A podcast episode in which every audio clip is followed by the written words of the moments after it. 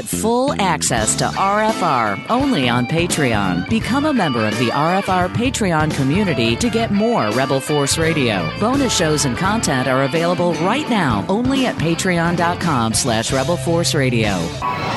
This episode of Rebel Force Radio is brought to you by MeUndies. First time customers get 20% off their first pair, free shipping, and a 100% satisfaction guarantee. For your discount, go to MeUndies.com slash RFR.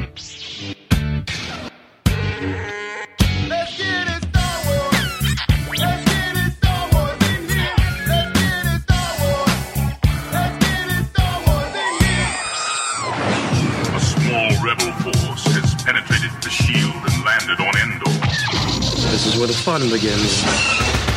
A long time ago, in a galaxy far, far away, This is Rebel Force Radio. Your source for the Force. Star Wars news and commentary. With Jason Swank and Jimmy Mack. I've seen Star Wars 500 times.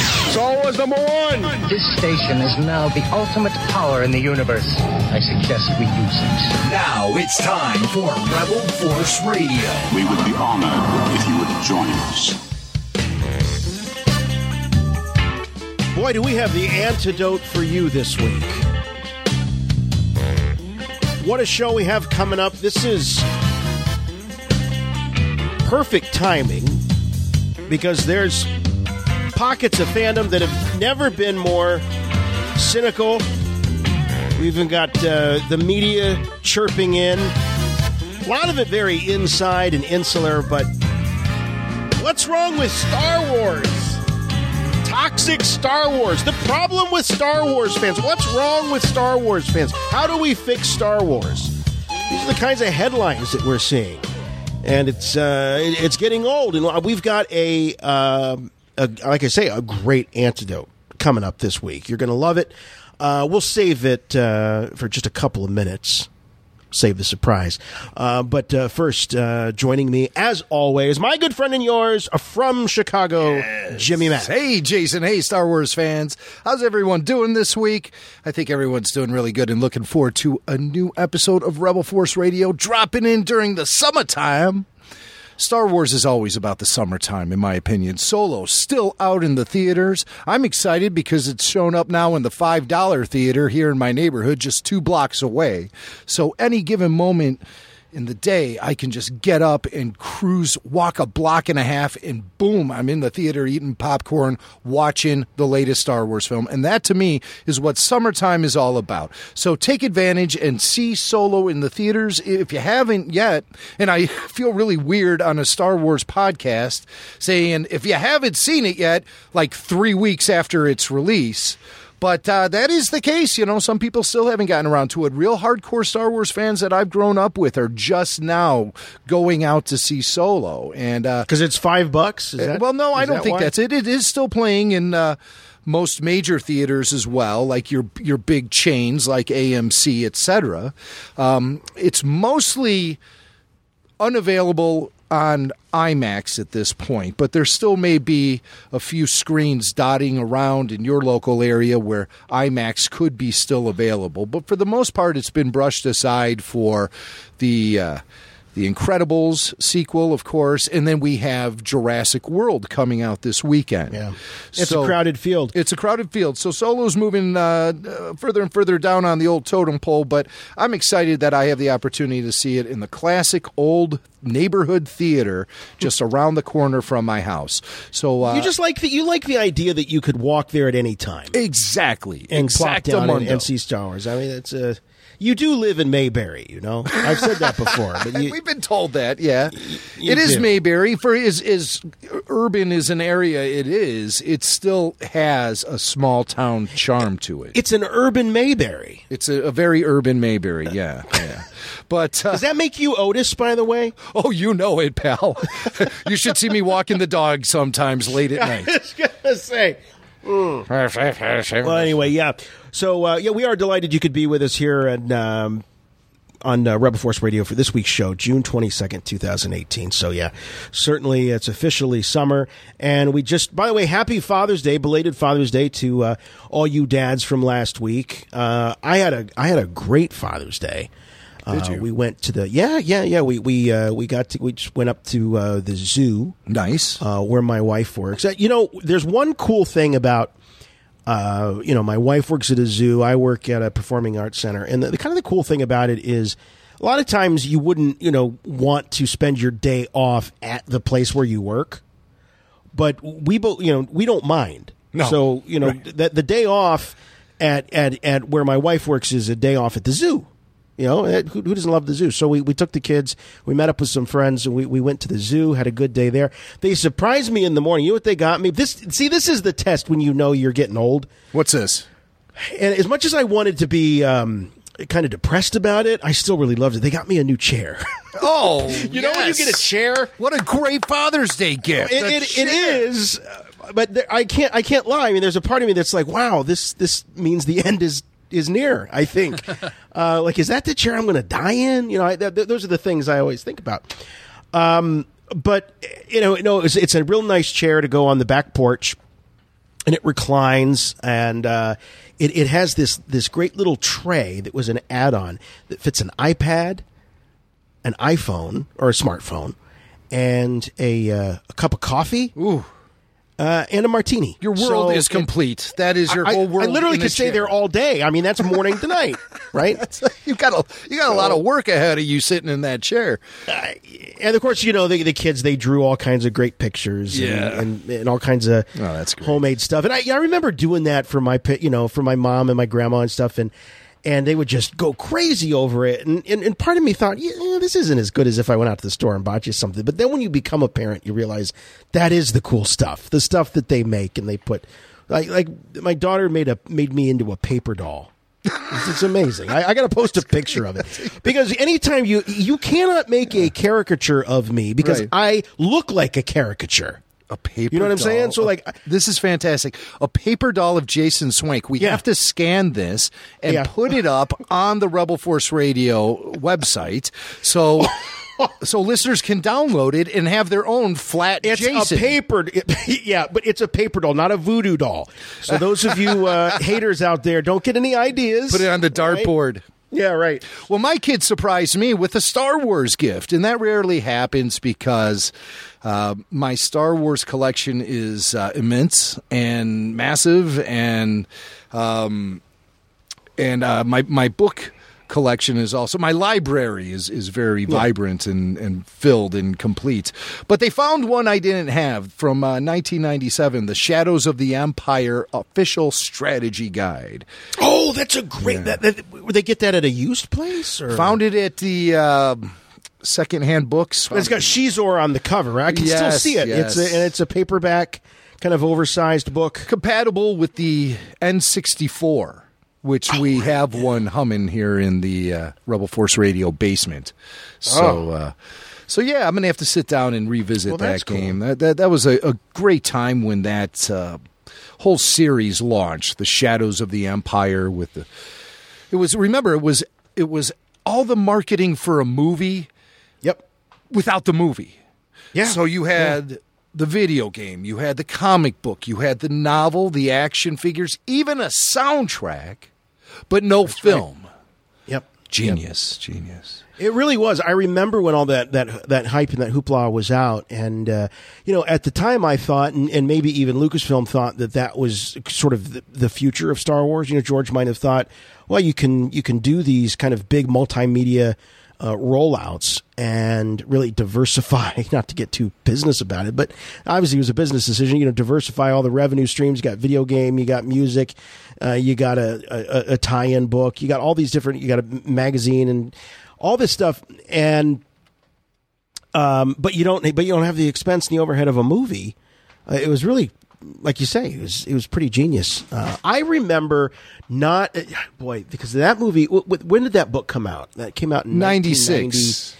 All right, ninety six. So I had just graduated from high school, and I could not afford the hardback book. Honestly, I know. And I don't mean to laugh. We've all yeah, been no, there, I- you yeah, right. I could not afford it, and Broke I remember student. waiting.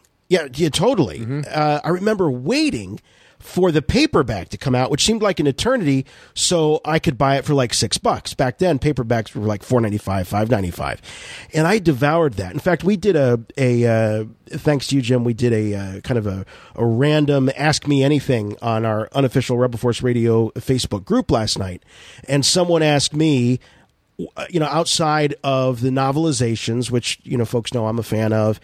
Um, what what's your favorite? And, Plagueis. So they eliminated everything I've ever talked about on the show. essentially, they said outside of the novelizations and Darth Plagueis, uh, what's your favorite uh, Star Wars novel? And I said I got to say Shadows of the Empire because. Um, and is it technically the greatest book? No, but um, reading that uh, that story between Empire and Jedi, and it just it was you know hearing about uh, Leia you know pining for Han and wondering what's going on with Han, and Han's you know a slab on the wall, and then she's kind of she's got this uh, kind of like Han light character that comes into her life. And then she's got the kind of the, the, the creepy thing going on with Xizor and uh, yeah, and Luke's trying to find himself, and he's teaming up with Lando. It was just, it was, it's, so much fun, so much fun. And I believe that uh, they were tossing around uh, during the development of Episode 7, which was Mhm. eventually named The Force Awakens. They were tossing around as an early sort of prototype title for Episode 7. They, they were kicking around Shadow of the Empire.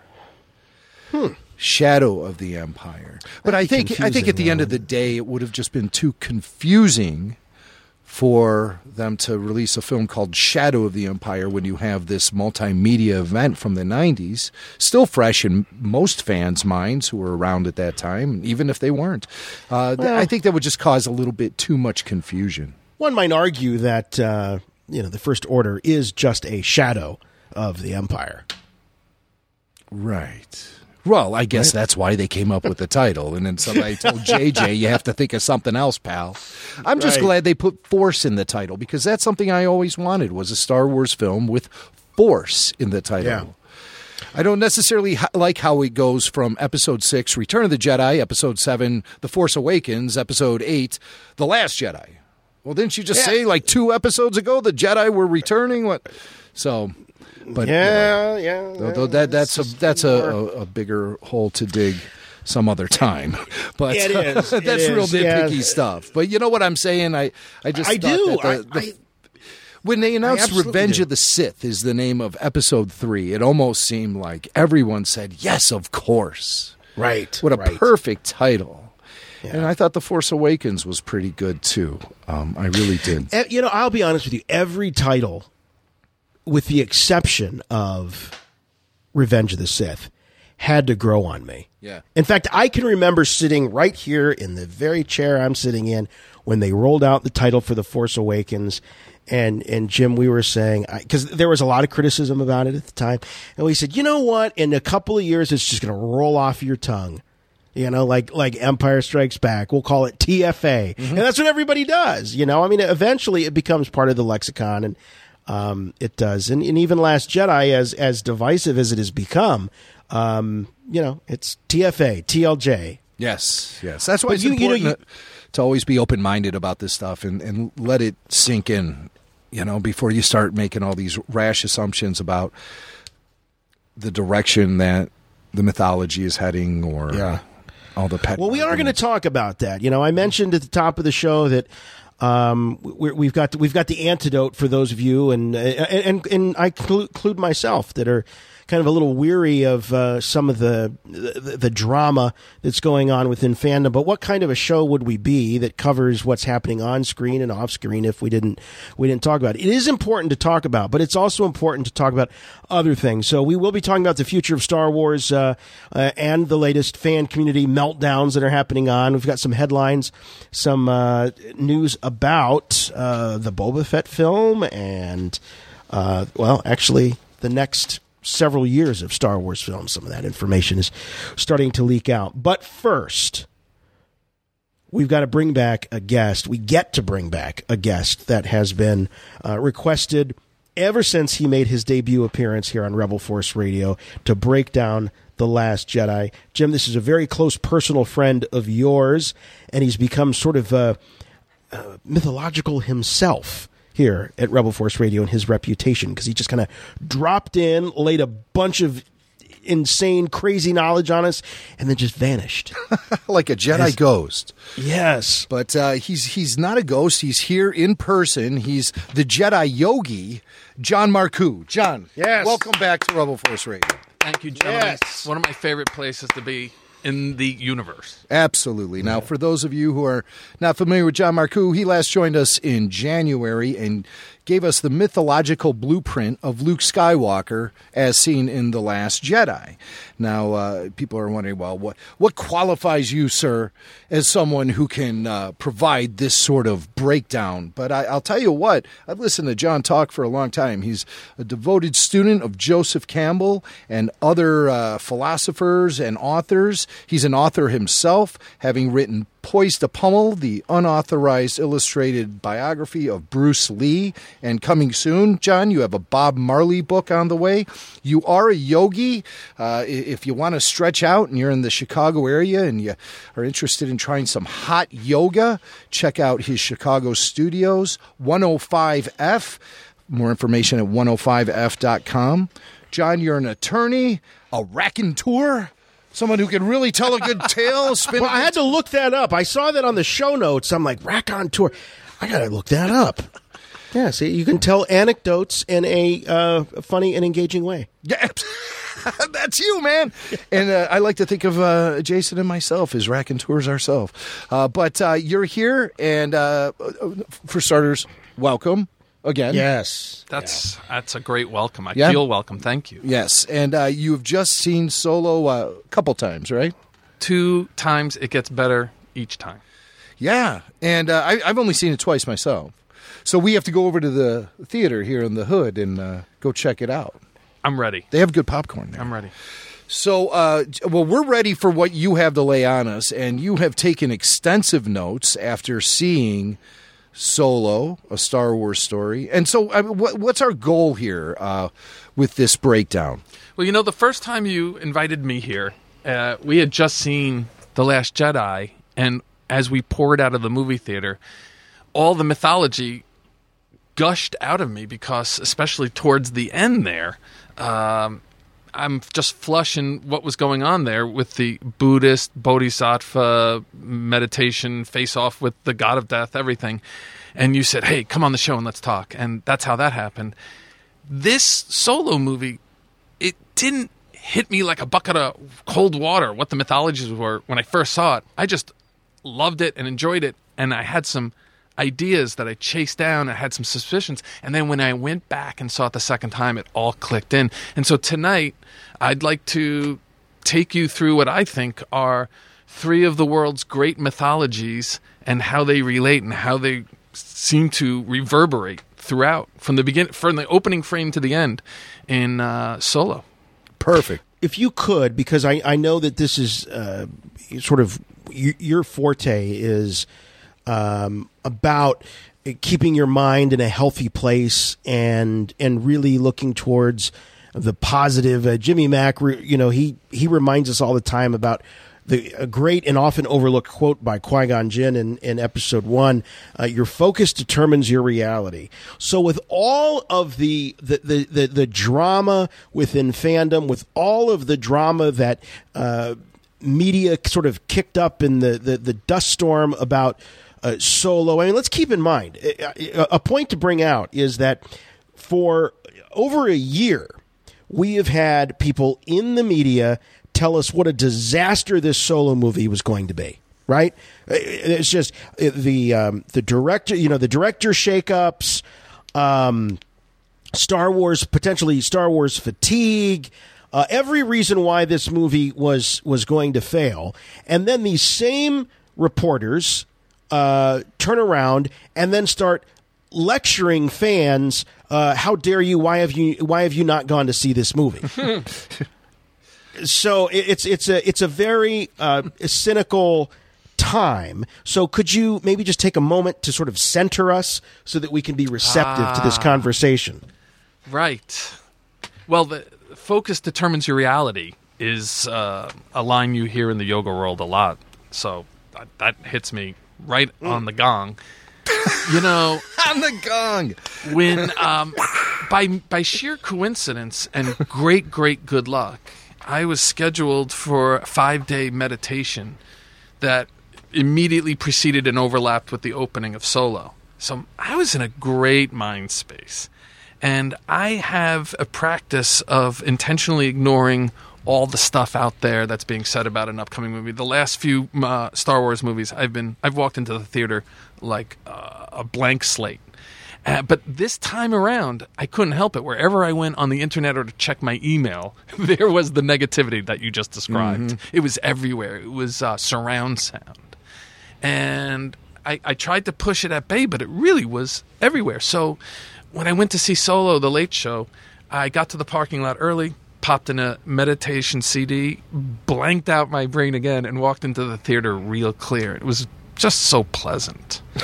uh, but after the movie, which I loved, I tuned back in to the uh, what what I think was almost shockwaves of negativity. It felt like something had been detonated. I I, I looked at what everything was being said, and I thought, this is all just nonsense. This this is self fulfilling prophecy of pessimism. If you say something's going to suck for a year, guess what? Yeah, you're laying It's the gonna suck. foundation. I Yeah. mean, you know, we we saw something similar happen with the Last Jedi because Mark Hamill was very open in media appearances and interviews by saying this is going to shake fandom to the core. This depiction of Luke Skywalker, it's it's way outside the box from what we saw. So I mean, he was having people essentially fandom brace themselves for what was a drastic change in his character. And then afterwards, he would speak more openly about it and say that was not my Luke Skywalker and, and things of that nature, further driving the point home to people that the Last Jedi was something that might deserve more scrutiny because if the actor who had played Luke Skywalker for all these years was not on board with it, then why should fans?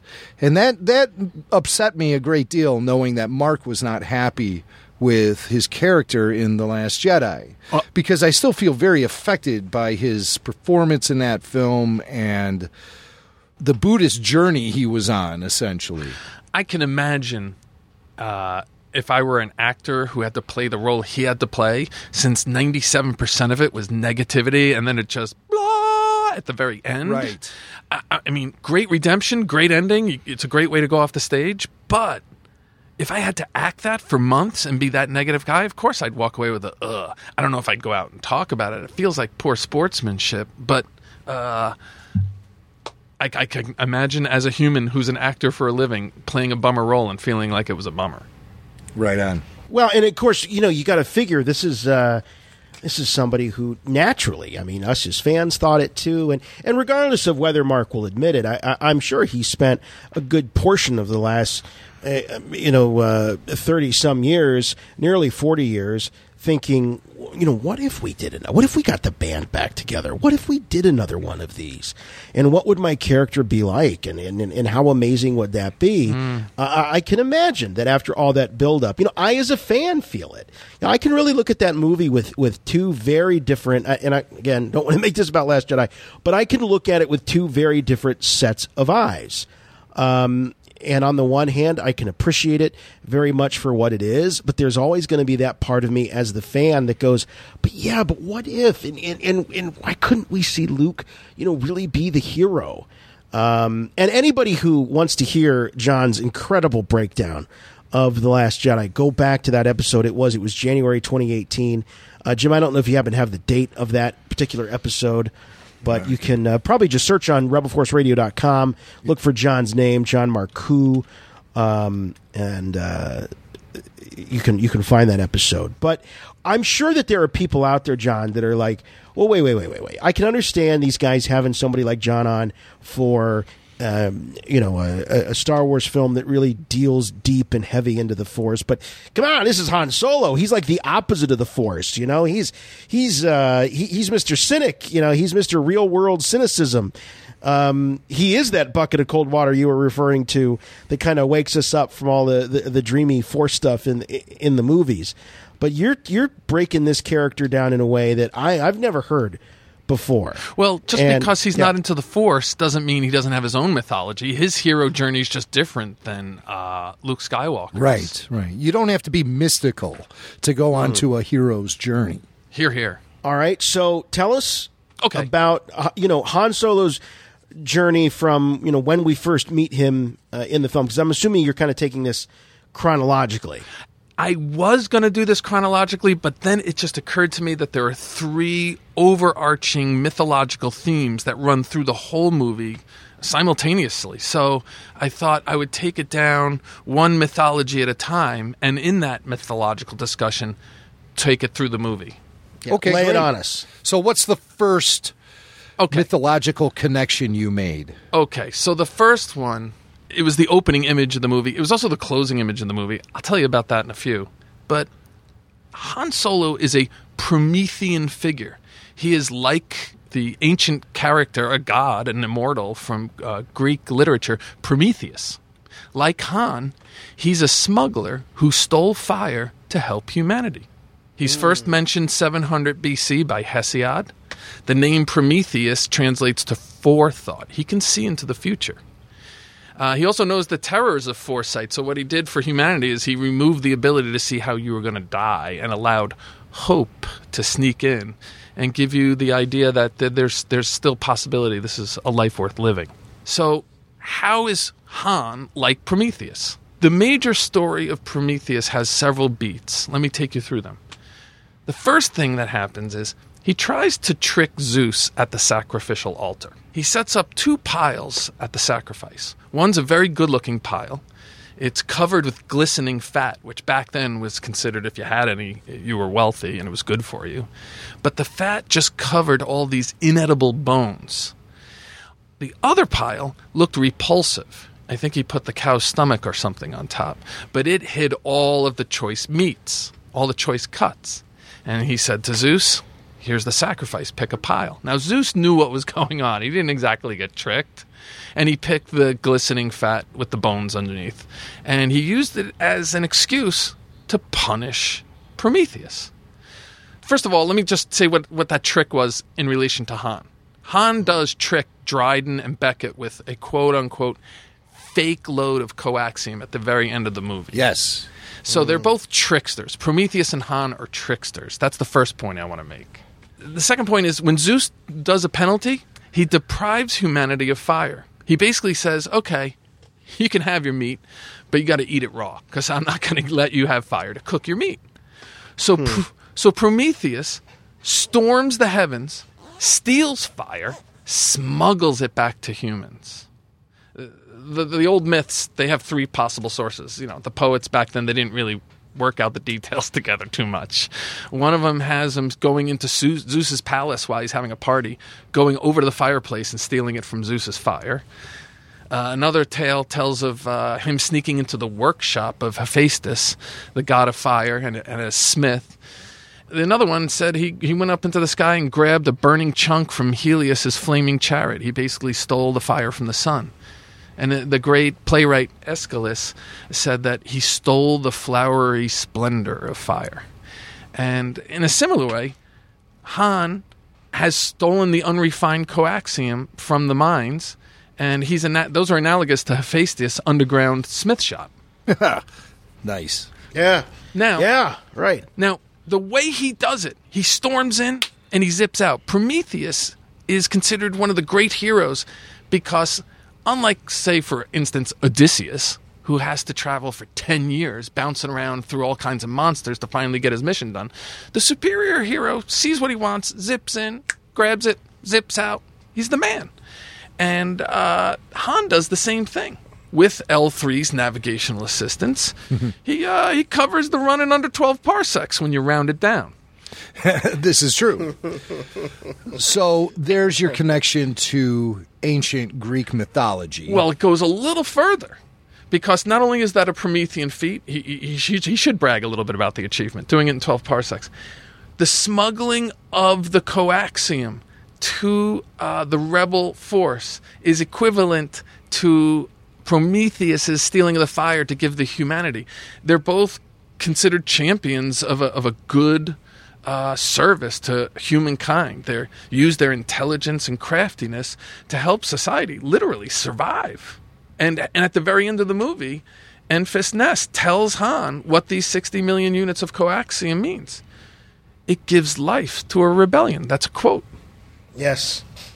Yes. And, and one of the, the best things I liked about the way he smuggled it, the way Han played out that he was a trickster, he used uh, a trick, a ruse like the Emperor wears no clothes. He sh- opened the box and showed the coaxium, and they didn't believe it because he, he had already faked out Beckett a few minutes earlier.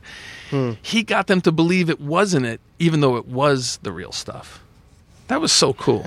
Let me ask you this. So, the coaxium, because it was unrefined, had a very strict expiration date. Okay? If you want to compare Han with the coaxium to Prometheus with the fire, is there a similar situation where the flame was going to go out and he had to get it from point A to point B quickly? Or is that just. Yeah, if, if Zeus caught a wind of him, he was going to throw a thunderbolt, and the uh, mission would have been over lickety split. Okay, so he was up against the clock, the clock being Zeus's All- knowledge of what he was up to. Virtual omniscience, not total omniscience of what's going on in the universe. Okay, And this, okay. Mm-hmm. and by the way, this this fire theft, this is a global. And in most cultures, there's somebody stealing a fire. There's in Hawaii, Maui stole fire from the goddess Mahui Ike, Yes. who lived in the underworld and hid secret of combustion in her fingernails. And he went down there and got it, like he was stealing the secret recipe from from the colonel. In the Bushmen of Africa, they report praying mantis stole it from the ostrich. And the Maidu Indians of California say the mouse stole it from thunder and brought it to mankind hidden in a flute, which is the same kind of way that Prometheus hid fire in uh, some dried fennel, a stalk of fennel. Wow. Wow. And then, uh, of course, you know, i- if you uh, look uh, at, at more modern storytelling, uh, you know, Robin Hood, he stole from the rich and gave to the poor. So there's always that indelible quality heroes have that make them charitable, that make them the hero of the underdog, is because they do things that eventually will benefit that underdog. Not necessarily, but in this case, for sure. Okay. And incredibly, this is one of the few instances where we have Joseph Campbell himself talking about Star Wars, talking about Han Solo. He said, and I quote, Solo was a very practical guy, at least as he thought of himself, a materialist. But he was a compassionate human being at the same time and didn't know it. The adventure evoked a quality of his character he didn't know he possessed. And so living the life evokes are you a good guy or are you a bad guy? It's in the pudding. It's in it's in what you do, Mm. not what you say. So yeah, I, I thought that that was, and I've mentioned this on the show probably every time we've talked about Solo. That, that to me, one of the more compelling moments of the film is when Qi'ra tells Han something that you know this is a guy that sort of uh, at least parades around like he knows himself uh, better than anybody does. And yet she looks at him and tells him, "I know who you are. You're the good guy." And he, he doesn't. It's you get the sense that he doesn't want to be the good guy. He wants to be the scoundrel. He wants to be the hotshot pilot. He wants to be the guy who's, um, you know, pulling one over on, uh, you know, on somebody else. But but she calls him out for for what he is, and that's of course the Han that you know later develops uh, into the uh, or- original trilogy. Now she's she's a fascinating character in the movie, and mythologically, she is not who you think she is. A lot of people, if you asked, I bet you would say she's the love interest in the movie, but she is not. And the end of the Promethean story and the Prometheus story, rather, indicates maybe who she is. So, okay, just to recap trickster Prometheus pulls this trick on the sacrificial altar. Zeus retaliates, takes fire away. Prometheus sneaks in, steal, steals the fire back, gives it to humanity, and now Zeus retaliates, both hmm. against Prometheus and humanity. So to Prometheus, he sentences him to eternal torment, which in this case, he chains him to a rock, and an eagle eats his liver every day. But because he's immortal, his liver regenerates every night. This goes on for 30,000 years, according to some of the poets, until Hercules comes along and breaks the chains. Now, there's been some weekends where I think my liver has also regenerated itself overnight. But thank God. But look at the mythological blueprint here. He sentences him to eternal torment. The liver eating is just the details. Han, too, a little bit later, is sentenced to eternal torment, carbon froze. Until, like Heracles, Leia comes along and frees him. Yes. But not only does Zeus retaliate him, Zeus retaliates against humanity by creating Pandora. Hephaestus sculpts a lovely girl out of earth and water, makes the clay. Athena dresses her and puts the jewelry on her. Aphrodite gives her grace and charm and ravenous lust. Hermes teaches her how to lie, flattery, seduce, be treacherous, and shamelessness. So she's a player, Pandora. Four winds breathe life into her, and then they give her a box. It's that's what her name means, Pandora. All gifts in the box are all gifts, which is not actually what's in there. It's the box of all the troubles of mankind: pain, evil, diseases, misery, and woe. Qi'ra is a Pandora figure. I mean, she's just straight up gangster by the end, right? She sits. She's the Yeah. she's the right hand Sith. But throughout the movie, if you watch the movie and check her, each time along the way, either she's doing something increasingly showing you that she fits all these Pandora uh, uh, indicators, and sometimes they don't even show you what she does. Like uh, behind a closed door, you can see through a small window. She just unloads on somebody, and the door opens, and L three says, "What was that? I've never seen that before. What do you call that?" I mean, she's hardcore, man. Yeah. Yeah. And and um, So if she's not, so she's not the love interest. no, no, There, so so Han doesn't have a love interest in this. film. No, no, no. Actually, I, I, my image right now, my feeling about the solo movie, the best part about it is the love story, but it's not Qi'ra. I'm going to tell you about that in one of the other myths. Oh God, it's not L three, is it? I know. I was going to say it's Chewie. But, but let me tell you about this sweet, beautiful tension that I detected between Han and Qi'ra, because obviously now she's different. Mm-hmm. And and he's not really picking up on that, or he doesn't want to believe it, or something's going on. We'll talk about that in a bit. But when all of the woes that have escaped Pandora's box, when the lid was opened and it swarmed over the earth and started causing suffering to everybody, one one creature stayed in the box and got caught underneath the heavy lid, and that's hope, optimism, and hope. Han is teeming with optimism. We're going to talk about that in a minute. That's the next myth. But um, she has so little hope that she actually savors. She's nostalgic for Han and that way of thinking and that way of living. And um, that's really the, the nature of their relationship is, is that. But it's hanging by a thread because she's got to do what she's got to do.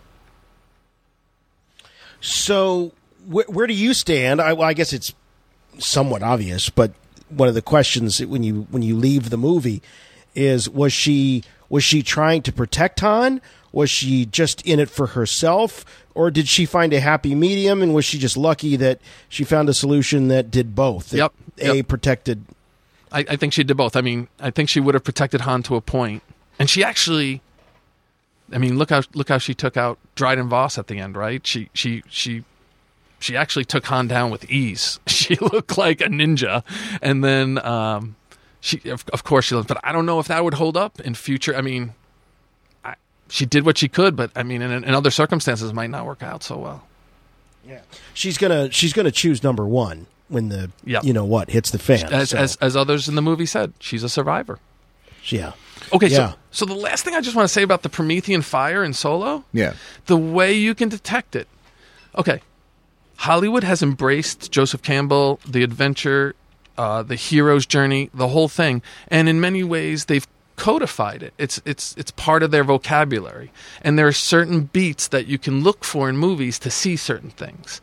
And one of the most important things modern movie makers do is they very consciously select what the very opening image is, the very opening frame, and the very last frame because those are the beginning and ending points and the hero's arc stretches between those two you see where the hero was at the first image and then the last image indicates where the hero has gone to where's the transformation what has happened in the meantime where'd the movie take you and so in the solo movie the opening image is a spark in the dark you hear it and then a few seconds later, you start putting it together that somebody's trying to hotwire a car and make an escape.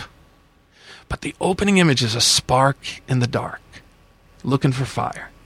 And then the final image is Han, Chewie, and the Falcon jumping to light speed, then credits. So you see Han looking for a spark, looking for some fire. And at the end, he's got his fire. Wow.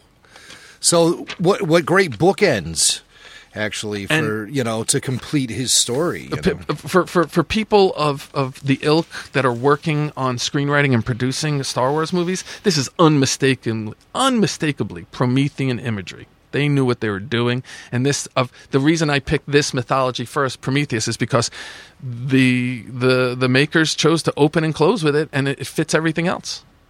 The thing I want to pick up on is this idea, and, and we were talking a little bit about it off air, is uh, calling Han Solo the optimist because we have, you know, referred to him many times here on this show over the years as you know the real world cynic. He provided that dose of reality in this fantastical uh, galaxy. He was sort of the everyman. He was there to sort of translate for us what was going on in the Star Wars universe, and that seemed to sort of uh, create this cynic image of Han Solo, the. Uh, uh, the guy that's been from one end of the galaxy to the other and never seen anything, you know, like the Force and and all of that. But but you're coming away saying that this guy is an incurable optimist.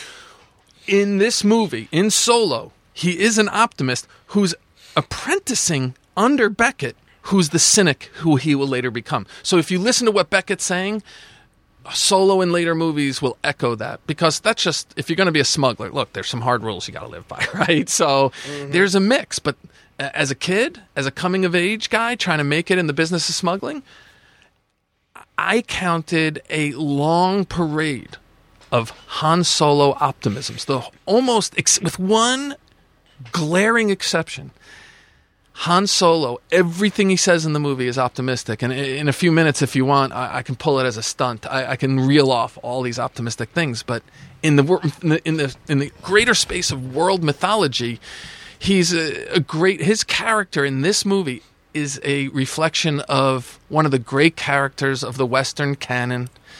Uh, a character written by Voltaire in what is considered Voltaire, Voltaire's magnum opus, and it's Candide. And the title of the book is Candide, comma or The Optimist, and it's a short, savagely satirical, and widely banned book, blasting away at everybody, including the church and government. And it takes dead aim at what was a popular philosophy at the time it was written, metaphysical optimism, which which which Voltaire thought was just incredibly insanely silly in the face of all the widespread suffering going on in Europe at the time. So he just took dead aim and just once he started swinging everybody was in his way and Hmm. and and so that means all the powers that be didn't want his book published or read by anybody um, but there's a lot of Han and Candide story correlations, and then um, well, let's start with that.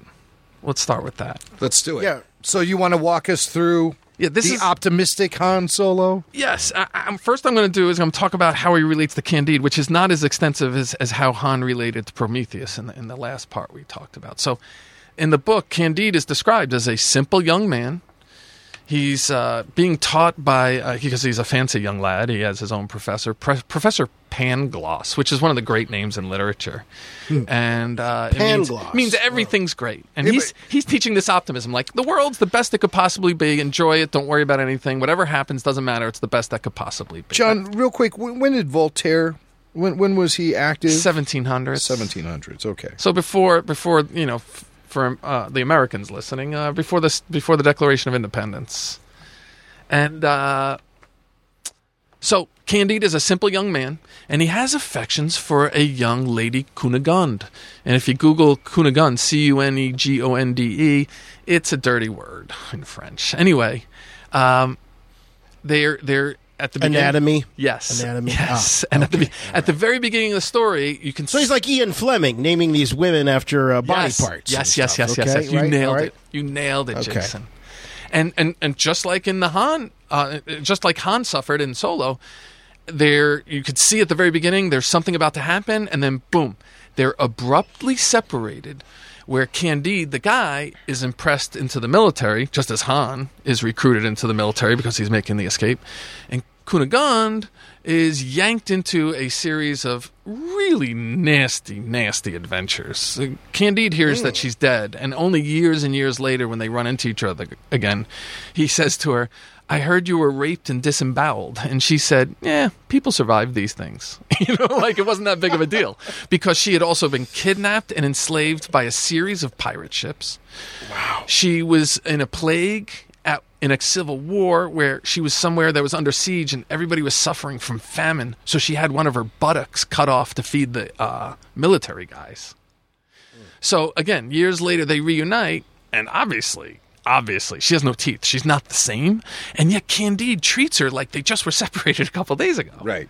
And in the movie, So he's still hot. He's still hot for her, even though she's missing a butt cheek and has no teeth. yes, Wow, and and, and has been that has is been that's true love. has man, been right. has been passed been around, used by all these pirates. sent to the Caribbean and back forty times. Right. Wow! On pirate wow! ships. Wow! and and, and and Han is on uh, the yacht. And he's told not to talk to anybody. None of these people are your friends. Again, some of the cynicism that Beckett was handing off. And he runs back into Qi'ra. And now, she had her teeth. And boy, did she look good. Right, and and, I, and from what I could tell, she had both butt cheeks too. So. I'm going to, I'm going to, I did not verify that visually, but maybe on my third watch, I'm going to check that out. but the scars run deep. It's it's not any any sort of physical scar or physical transformation she's gone through. and the the screenwriters and producers and the makers of this movie wasted no opportunity to let you know she's not the girl he knew. It, and, and to the point where she actually told him, "I'm not the girl you knew." Yeah. Yeah, right, right, right. So, so, and this guy, If that wasn't subtle enough for you, um, yeah, he keeps on pressing on through, just like Candide. And Yeah. and the second half of the book is Candide's optimism. Gradually and and painfully, his his eyes are becoming clear to what the real reality is, and it's it's watching him being broken down like that, and it's Well, before before we move any further, you, you you promised us that you would sort of break down some of these these lines of dialogue because I know we've got people in the audience that are going, no, no, Han Solo's no optimist. Okay. even in even in Solo, a Star Wars story, he's still the cynical pirate. let me tick off a bunch of them, uh, and and and and you see you see. Let's see what your impression is. Okay, so the opening scene, he has a bad deal, goes bad, and he shows back up to the bosses, Lady Proximus, and he doesn't have any of the goods in his hand. And watch the way he's optimistically talking out of him, talking himself out. He's like, "Look, we can fix this." Then, as he's trying to run the speeder to the uh, spaceport to make the escape, he says, We can make it. And Qi'ra says, No, we don't. And at the very end of the uh, alley, his uh, speeder gets squeezed. but again, he was optimistic. He thought, Hey, we can do this. Yeah. At the security, he tries to bribe the officer, and he sh- they show the uh, coaxium, and she says, You could be detained for this. And he says, eh, What good that would do anyone? You know what I mean? Looking a few seconds or minutes into the future, hey, there's a better.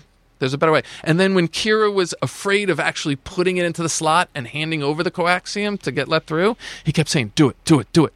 This is somebody who's saying, Let's go. It's going to be all right at the recruitment where the guy was sneering at him about what he wants to do. He was like, "I want to be a pilot," and he laughed at him. He's like, "You know what? You know, it's like it's like saying, you know, I'm four foot tall and I want to be in the NBA." The guy's like, "Yeah, okay," but he was he was optimistic. When he was petitioning Beckett to go AWOL for the Empire and to join his crew so he can go out and make his money and get a ship and all that, Beckett smashed him in the face how many times? He reports him. He gets sent into the into the pit. He, he is. I mean, he does everything he can to say, "Kid, beat it," and he keeps coming at him. This we can do this. We can do this. We can do this. around the campfire, when Beckett agrees to bring him in on the next day's heist, he tells the story about the about the girl back home, and he wants to get some money and buy a ship and go rescue her. And they said, "How do you know she's still there?" He says, "I just know." when the deal goes bad and uh, Beckett's like, I got to go back and answer to my guy, you know, Dryden Voss. He, he says, You don't have to come with me. Dryden Voss doesn't know you are. He voluntarily submits. And he says, I'll do it. And he says, Why? He goes, It's worth the risk. If it's for the money, it's worth the risk. I believe. Optimism is, I believe there's a better future. Let's do this. And that's what he's saying. When he goes up into the yacht and has the negotiations with Dryden, um, he thinks Dryden thinks the negotiations are over. And he's like, "Oh, boys, he's about to have them all killed." And what happens? Han Solo jumps forward and says, "Whoa, whoa, whoa, why don't we find an unrefined source? Hey, work with." He says, "Work with me here. All we need is a fast ship and a brilliant pilot. You already got the brilliant pilot. Optimism, optimism, optimism." When he goes to Lando's to get the ship, he sees the card game. He thinks he can beat Lando. Optimism. When he he when he's um, in Lando's cape closet, which is one of my favorite sets ever. He's entreating Qi'ra. He's saying, "Hey, let's do this. We can do this. Everything can be fine." She's saying, "No, it can't." He keeps saying, "Yes, yes, it can." When uh, oh, by the way, uh, when they they show up at the uh, planet and go to the mines, and she turns Han over. Um, she hands him the golden dice. Do you know as she returns that after years? Did you remember that beat? Yes, yes. Oh yeah. In the Oh, yeah. background, John Williams' music plays, but they use a child's um, xylophone to play it. It's, it sounds like it's playing in a crib somewhere, and it's evocative of their past. But again, that's an optimistic moment when he's trying to escape the maelstrom. You know the gravity pit with the huge octopus trying to pull them down. Yeah. He most people when the deal goes down, they get pessimistic. They go, "Oh, shit, where's the escape pod?" He's like, "Let's give it a hot shot." When, when when everything seems lost. By the way, the gravity pit is straight out of Odysseus. That's Charybdis, the powerful whirlpool in the Mediterranean that sucks everything in and vomits it out, destroyed. Uh, the ship had to had to navigate it both going to war and coming back. So he had to uh, Odysseus had to outdo Charybdis twice. Okay, when when they downloading L three um, into the computer to try and calculate a faster way back and, and get get out of this mess, he says, "I have a really good feeling about this. There's no rational indicators that he should be feeling optimistic about what's about to mm-hmm. happen, and yet." Yeah. Just like all the greatest heroes, when the mission seems impossible, when it seems at its darkest, the greatest heroes say, "Yes, we can." Let me let me just tick off a few more. When Lando declares after after Solo crashes uh, the Millennium Falcon, "I never want to see you again," and he starts walking away, Han says, "Never." And optimists are known to say, all things shall pass. There is no never. You know, this is always an isolated incident. It might be a day, it might be a season, but it will eventually get over it. That's an optimist. When uh, is telling him, you know, I know who you are, you're the good guy, right before that, he says, I can take care of myself. He's looking into the future, and whatever rebel forces are, go- I'm sorry, rebel forces, woo, whatever bad forces, whatever bad forces are out there, it doesn't matter. I can handle them. Let me la- last few. When he unclicks his holster to fight against, um, you know, the uh, marauders, he- they all are pointing their guns at him. Who unclicks their gun at that point? It's it's impossible odds, and yet he thinks he can do it. He tells Beckett his plan. We don't hear it. The camera cuts away for a few, but when they come back, Beckett says, "Man, that's dicey. I don't know." He thinks there's a positive plan, even when a guy like Beckett says you can't do that. Elevator up to Dryden's yacht for one of the uh, critical scenes. He tells Qi'ra, "We're gonna win," and she's like, uh, "This isn't something you want to lose, dude." But that's what an optimist thinks. an optimistic athlete walks onto the field saying, "I'm gonna win this game." Yes. And um, when he's fighting with Dryden up in the yacht right before Dryden takes it, uh, he says to Han, "This is a mis- you're making a mistake." And he says, "It wouldn't be my first. And he's like, "Yeah, it's going to be your last." And Han says, "Why so negative?" It's a wise ass comment, but it's an optimist comment. It's not a pessimist comment. So, so he does sort of wrap his optimism up with uh, perhaps we, we perceive as sarcasm or cockiness, cynicism, arrogance, cockiness, hubris. But the way you look at it is it's Optimism. Hey man, when when Is somebody it because says he believes to- in himself?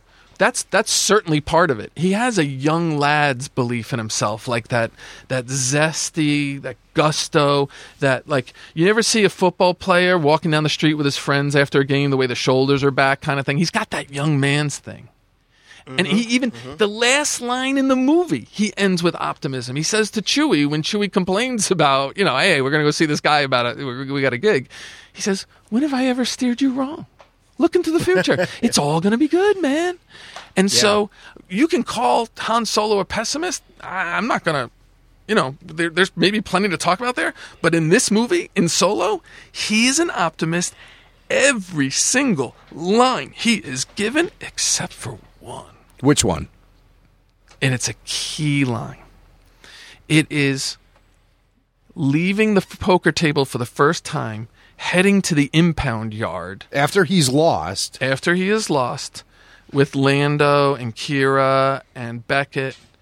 And as he's walking through what looks like a futuristic version of Sanford and Sons, uh, uh, beat up old beaters, Han says three statements in a row. Bam, bam, bam. He says about Lando, he's a hustler. He has no ship. And if he has a ship, it's probably a rust bucket. And then he turns the corner and he sees the Falcon for the first time. And he suffers what is known as aesthetic arrest. When you see you're you're a young man and you see the most beautiful girl in the world and you just stop short and your legs freeze. I mean, look, when next time you see the movie, watch Han's reaction to seeing the Falcon. And it extends for minutes. He looks like he's grinning ear to ear like he's just been told the love of his life, which it is. The Millennium Falcon is the love story in this movie. Oh, bravo. I thought you were going to say Chewbacca for sure. No. Although when I saw Chewbacca air dry, I was like, oh man, I can see. Let me tell you why that's the love story. Again, remember I told you screenwriters have codified the uh, hero's journey? Yes. There are certain points in the movie where the love story lands. One third of the way into the movie, one half of the way into the movie, and two thirds of the way into the movie, there's there are love interest beats. The one third of the movie in is known as the meet cute. This is the part of the movie when um, a girl's online at the bookstore and she drops her book and leans over, and the guy in front of her leans over and they pick up the book at the same time and they look at each other. right. Yeah. Do you know what I mean? Yeah. That happened with with with uh, Han staring at the Millennium at that exact minute. I mean, I marked down the minute in the movie that it happens, and that's when the love interest is usually introduced. It's called the B story. Hey, before you move any forward, though, uh, for those keeping score at home, what exactly was the uh, minute? Uh, Give us the. Oh, uh, uh, I didn't write them in these Oh. notes. We're gonna have to post those later. Uh, but okay, let me just say this: in a ninety-minute movie, it happens somewhere between the thirty and thirty-fourth minute. This movie, I timed. They listed in the newspaper as two hours and fifteen minutes, but when you time it from the glimmering Lucasfilm uh, image to the first opening credit, it's exactly two hours and five minutes in, or 125 minutes. So one third of the way in, just about the 40, 42 minute mark. I would, I'm, I'm making an estimated guess there. So that's when the love story starts. got it. Now that's the B story. The A story is is is is is Hans trying to be free. He's oppressed. He wants to make money. He wants to get a ship, and he wants to be free. And then he meets the B story, the love interest of Millennium Falcon, and they're about to intersect in a few ways because the Falcon is going to become his means for freedom. So at the midpoint, at the halfway movie, this is now officially my favorite part of the movie. It beats it beats um, Chewie drying off in the air as the ship was flying through Yeah, the air. right. That was so visually, I all my senses felt that. but at the midpoint, and in, in a in a 125 minute movie at 62 and a half minutes, like on the money. I mean, they landed this like Kerry Strug. You know what I'm saying? Yeah. You could do it. He's in the ship. They're flying away. Lando is, is taking care of business. Han jumps into the second seat. And his hands reach out. They're cupped as if he was reaching out for a love. And they're hovering millimeters above the handles. And L3 comes in and says, Hey, you presumptuous, you know what? Get out of there. Who do you think you could fly this thing? And Get Han your jumps out. presumptuous ass out of my seat. yes. And it was the near miss. It was the lean in for the kiss when dad turned on the light. You know what I mean? And said, ah. Hey, oh, hey. Nice. Right? Yeah, right. Okay. the next beat is at the two thirds mark. This is consummation. So in a 90 minute movie, the Hollywood screenwriters call this sex at 60. This is the two thirds mark of the movie. And this is when Han actually jumps into the seat and takes off because Lando is too preoccupied grieving over L3 in the other room. Now, so for, so for the three traditional beats that Hollywood follows for the love interest, all three of those beats are Han sees the Millennium Falcon, Han reaches out to grope the Millennium Falcon, and then Han actually gets to hold the Millennium Falcon. Now, did he ask the Millennium Falcon's permission first? L three just, make- L just make- L three just tweeted hashtag Me Too. Ah. Yeah. All right. So the the consummation, and Han has had his his his, his kiss it's his from love. the love of his life, which is not Leia, not Chewie, not Qi'ra, but the Millennium Falcon. I think, so. and that Which I really, I that see that really resonates. This is my I- thesis, I- man. This is my thesis. And you can verify Yeah. it with other points. For instance, at the final card game, uh, they're they're having a conversation. They're talking smack over the cards, and he's talking in the language that you would talk about about stealing another guy's girlfriend. And Lando's Mm. Lando's a player, so he knows all about this talk. And Mm-hmm. and Han says, "Believe me, it's mutual. She wants to be with me too." And then he wins her. Ah. And then he wins her. and he wins. her. And then he takes off. Wow. He ta- ta- like he grabs the princess and takes off. The last scene is him and his best friend Chewie and the love of his life. Zoom! Wow. That's great. That's amazing. The true love story of Solo, a Star Wars story. Now it's known. So, so John, this relationship, this the love of Han's life, uh, when we kind of go outside of uh, the uh, this particular film and we go into the original trilogy, um, it, this stays consistent because I feel like Han is the type of guy that would not uh, take the risk of really falling in love, love with you know another flaky person. Uh, in fact, it's Beckett that tells him, just you know what, assume everybody that you meet is going to betray you at some point, and you'll never be disappointed. So for him to focus his his attention, and this is not about you know romance. We're speaking metaphorically here. Uh, unless you're Jon Kasdan, and then it you never know. It, it might actually be romance. But if we're looking at just the the connection that he has with the ship, what is it? Is it is it that it's a symbol of his freedom? Um, what what is the what's the sort of the the foundation of the of the love between Han and the Falcon? I think it, it's um, got a lot of ingredients. You just named one of the big ones for sure.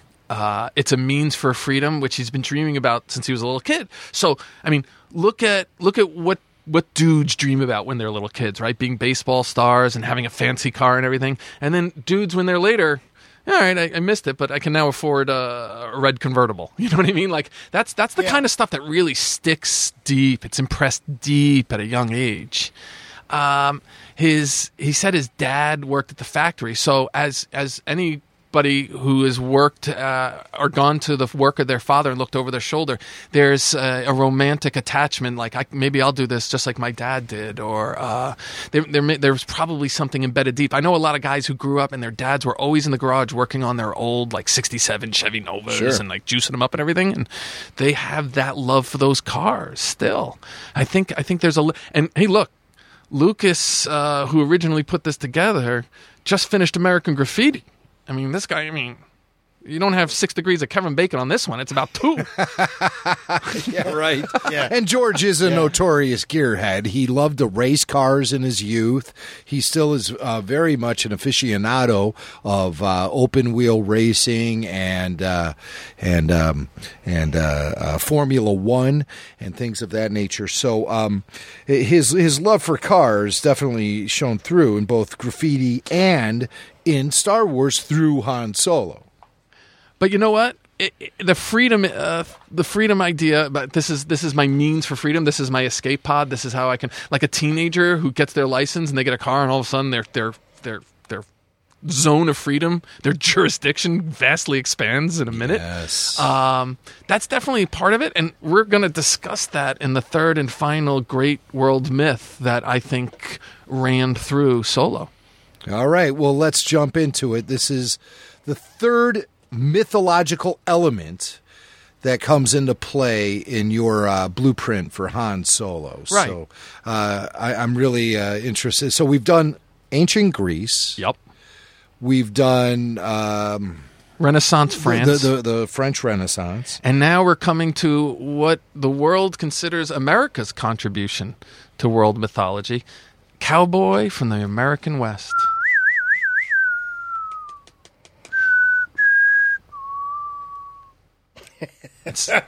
I, I think All right. That was not a recording, by the way. That was an impromptu uh, performance. amazing. of uh, uh, Morricone's soundtrack for the spaghetti westerns that Clint Eastwood would star in as the man with no name. Thank you, thank you very much. That was fantastic. By the way, there's an amazing uh, video that's gone around. It's it's it's viral. I don't know the name of the orchestra, but it's it's a uh, it's a live performance by an incredible orchestra doing that very piece.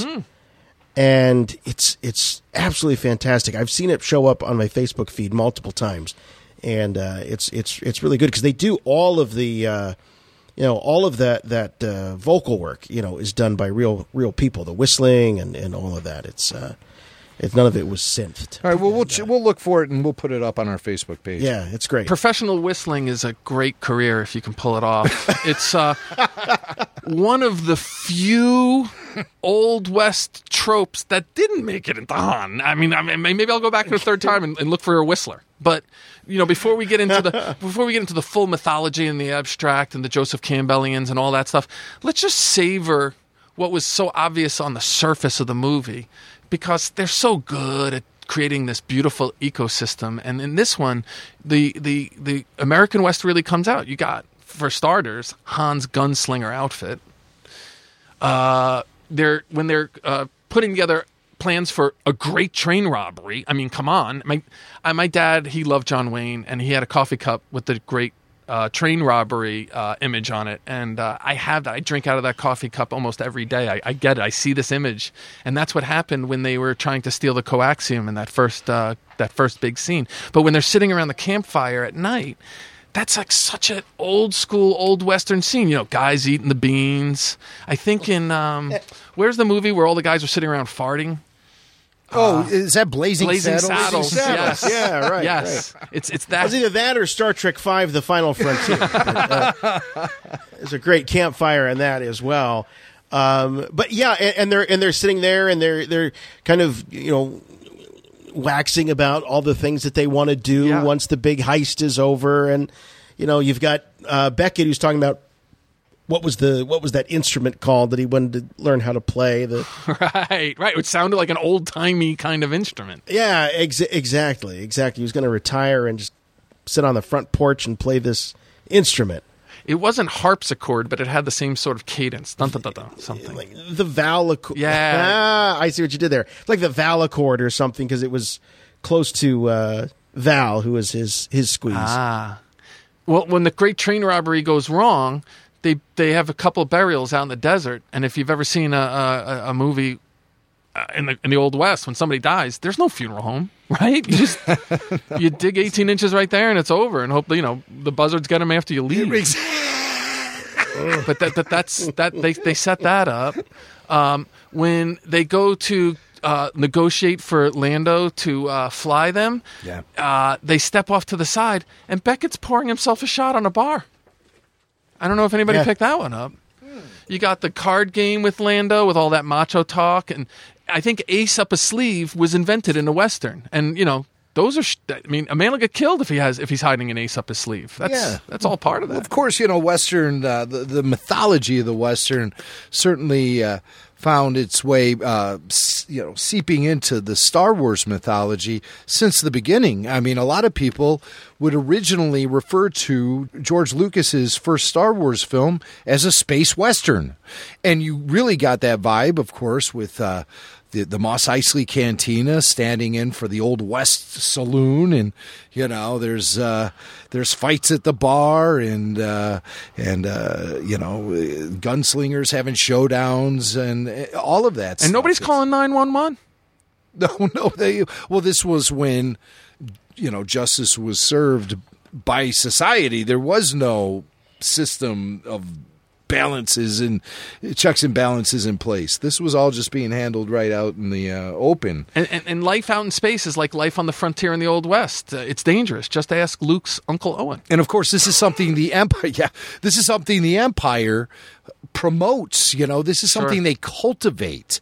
They want lawlessness to happen. They want uh, mayhem, anarchy in certain areas of society. You know, uh, there's some people in the modern times that are trying to do that too. Yeah, yeah, yeah. That they We can profit off that. We often see it playing out on social media. So, uh, And you know, one of the last little things I saw that felt so Western like what's that? at the very end of the movie, whoever the, the beautiful woman is in the movie, they do this like in old timey Hollywood. They do this like lasting shot where you can't see any pores on the skin of their face. The lighting is perfect and they're looking off into the future. And at the very end, when Qi'ra's yacht took off and she ditched out, uh, they did this extended shot of her that just reminded me of Elizabeth Taylor and all those old starlets looking at the end of that There's- movie. Yes, there was certainly an old school Hollywood appeal to the way Emilia Clarke was portrayed as Qi'ra in this film. I would love if somebody out there found a, a picture of Qi'ra at the end and put it side by side with a picture of Elizabeth Taylor at the end of Cleopatra because I think they stole the exact same shot. Wow, interesting. That's an interesting um, perspective. Okay, so so I gave you the surface stuff. This is what the, it felt like. This was all these indicators of you know this is the this is the frontier. This is the West. Things are tough. In the in the excellent book, Jimmy, that you referenced for me and that I picked up a copy of a few years ago, Star Wars: The Magic of Myth. Yes, It was in association with a Smithsonian presentation. That's right, and that it was a touring museum exhibit, Star Wars: The Magic of Myth, and it took all of these great Star Wars costumes and props and artwork and it it went out on display uh, all over the country. It landed here at the Field Museum in Chicago, but um, what it did was it, it it it gave you this very clear lineage, this all of the stepping stones that tied in a lot of mythology into Star Wars. And so this was the book that was like the souvenir book on the tour. They actually put out a whole book that you could buy in the gift shop at the end. Well, it's not just a pretty book. The content is solid. And at several points in the book, they tap into the mythology of the Old West that Lucas was trying to create. Lucas grew up during the golden age of the Westerns and thought about it when he was in college as an anthropology major and thought about it later in film school and as an aspiring young filmmaker. And he said, quote, after I finished American Graffiti, I came to realize that since the demise of the Western, there hasn't been much in the mythological fantasy drama. So these are the seed thoughts that brought him to this futuristic cowboy uh, thought.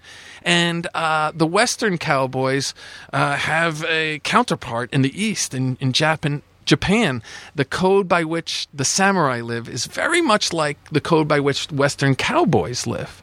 Uh, they're really big on freedom and independence. Uh, courage, f- physical prowess is a must. An innate sense of justice. You don't have to show them a book with laws in it. They know what's right and wrong. And when necessary, the samurai and the cowboy, in a split breath, can unleash instant violence to help dispense the justice which they innately sense. These are also considered quintessential American values to this day freedom, independence, courage, physical prowess, justice, and sometimes violence. Right. Now, how does that tie in with Han's story as we see in Well- Solo? Okay. Thank you very much. What a great pivot. I'll pay you double. I do what I can. So I'm going to skip forward in my notes here a little bit because I'm going to share with you right now the screenwriter mind trick number three. So they have three Jedi mind tricks. I associate one that they used in this movie with each mythology. Here's the third one. Somewhere in a 90 minute movie, roughly five minutes into the movie, uh, sometimes it could be seven, sometimes it could be two. Someone other than the hero says something. It's either they ask a question or they make a statement in a non obvious, generally conversational way. But later in the movie, it has far reaching and meaningful impact. You just don't know it. So, one of my favorite examples in studying these bits, these Jedi mind tricks of Hollywood, uh, Karate Kid, 1984. Daniel moves with his mom from New Jersey to Los Angeles and moves into this new apartment complex up the stairs. And one of the kids in the other apartment sees him and starts talking to him, and immediately they're pals. And they're, they're hauling boxes up the stairs into the apartment.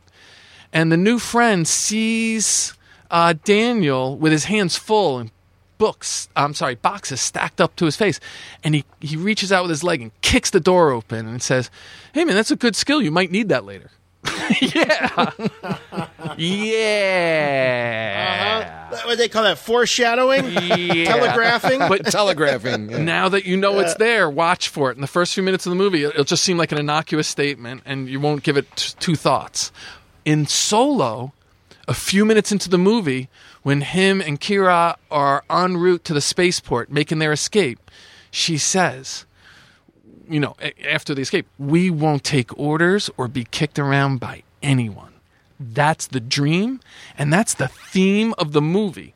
That moment mm. is called the mm-hmm. cinematic theme. It's placed there on purpose. They try, you know, like a great hunter, how they cover their tracks and drop leaves and rake sand behind them so nobody can see their footprints and stuff. A great screenwriter will put the theme in it, but hide it as best as possible. Mm. And, and I was looking for it, and that one jumped right out at me on the second viewing as a counterpoint, when we look at Qi'ra later, after years, when Han meets up with her again, she states a theme to her own life, not to the movie. She says, when Han wants to be free, you know, just like she stated at the beginning of the movie, we won't take orders from anybody, we won't get kicked around by anybody. She later op- opposes something he says and says, well, everybody serves somebody. Everybody serves someone. We live in a universe where the master servant relationship is the only relationship. That, It's an unpleasant universe. True. Well, I hate to interrupt the conversation because it is uh, it's going so well. But if if I could uh, just take a brief pause and thank our good friends at MeUndies. Now, take a moment to think about your your underpants. I know it's a it's a little weird, but your first thought probably isn't they're awesome. Which is why we want to tell you about MeUndies. They are comfy, they are awesome underpants. They'll make you well, they just make you feel good from the moment you put them on. And when you feel good, anything is possible. You know, I always say, to look good is to feel good. And And uh, that's all I got with my uh, ancient references to uh, Billy Crystal on Saturday Night Live circa 1984. oh, wait a minute, that was that was what that was Fernando's hideaway. You look marvelous. Me undies make you look marvelous.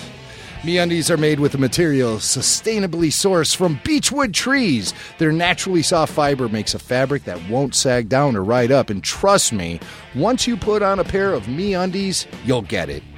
Oh, that's so true. Doesn't sag down, doesn't ride up. You get underpants that are sent right to your door. You don't have to go out and hunt for the perfect pair at the store. You, you know, and you're not going to try on on underwear, right? I mean, that's that would be weird and gross. Uh, and then you, you know, settle for something that's just good enough or cheap enough. No, no, no, no.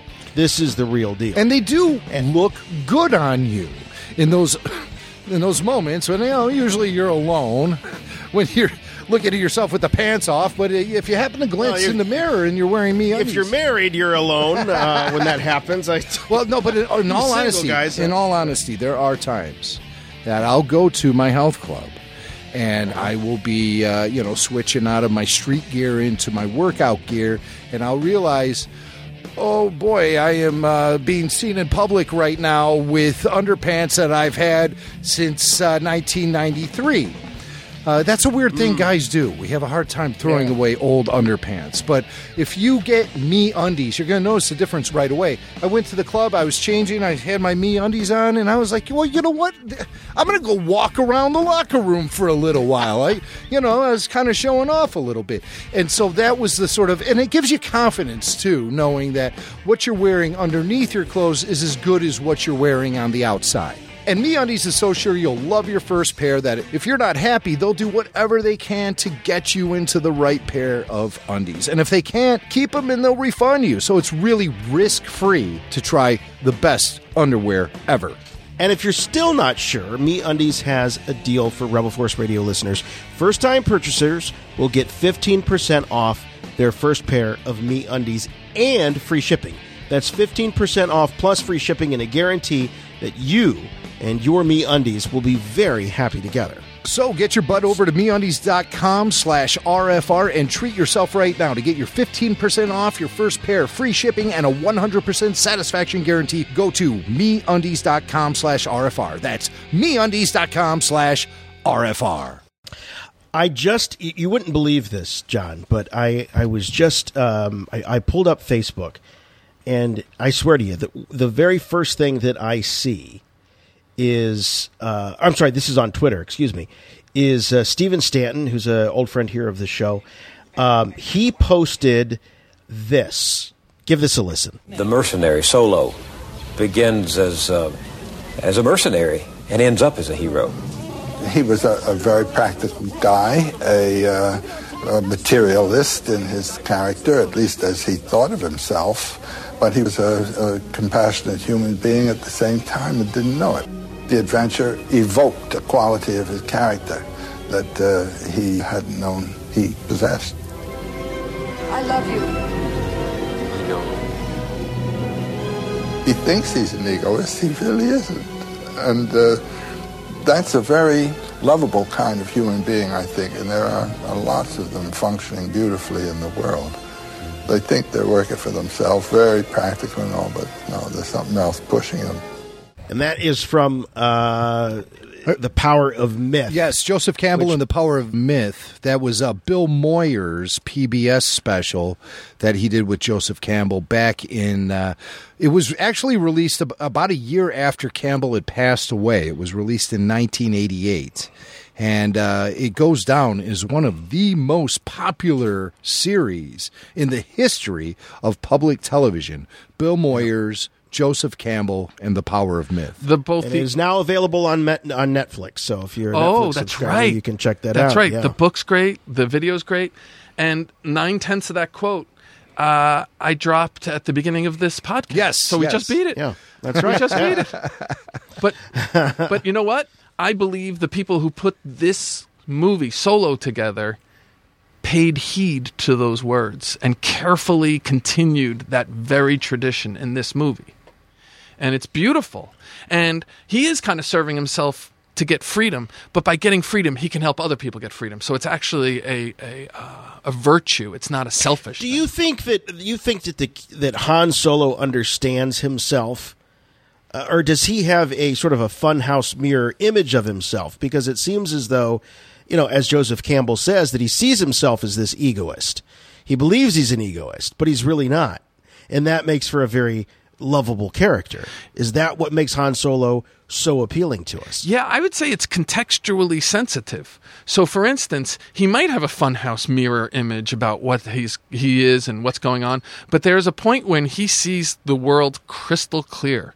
When he had to blast Greedo in A New Hope, and when he had to take out Beckett in Solo, there was no warping in his mirror at all. Now, which version of A New Hope? You're you're referring to the original. Han shot first. Yeah, that's it. That's- that's- let's make that the only one we ever refer to. Right, what, right. What say? What But- say? But but he, I mean, if he is a smuggler and if he is a tough guy and if he's, a, when it comes to those moments, he is.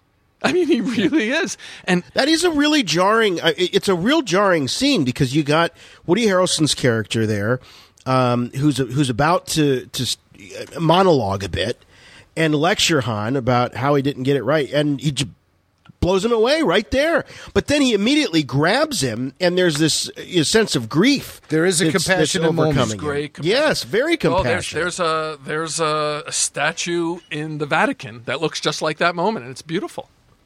And um, remember, I told you before that uh, Han's a hyper optimist, and that the problem with hyper optimists is when the roof comes falling down, you can't say, "Oh, it's not going to hit my head. It's time to run." Okay, you know. and the problem with hyper optimists is they they don't have the agility to flick the switch and get to where they need to be. And pessimists, and that's where they get crushed in life. And Han does not seem to have that in both the Greedo situation, he shot first, and in the uh, in, in in in against Beckett. I expected both times I saw the movie, even though I knew what was happening the second time. I expected that moment to extend a few more beats until some moment happened where it was like bang bang and one guy shot the other. But Han didn't hesitate. He knew what the moment was. He was that guy, and he's an optimist who knows how to flick the switch when pessimism and it's all its dark feelings call for it. The statue you refer to in the Vatican is uh, something sculpted by Michelangelo. It's called Pieta. I'm probably saying that incorrectly, but it does show uh, what appears to be a, a, uh, the Virgin Mary holding Jesus Christ. And it's, a, it's one of those considered most compassionate moments ever rendered in art. and it is beautiful. And, and I I'm looking at it right now, Michelangelo's Vatican Pieta, and it is uh, definitely re- reminiscent of that final sequence where Han is cradling the dying um, Beckett.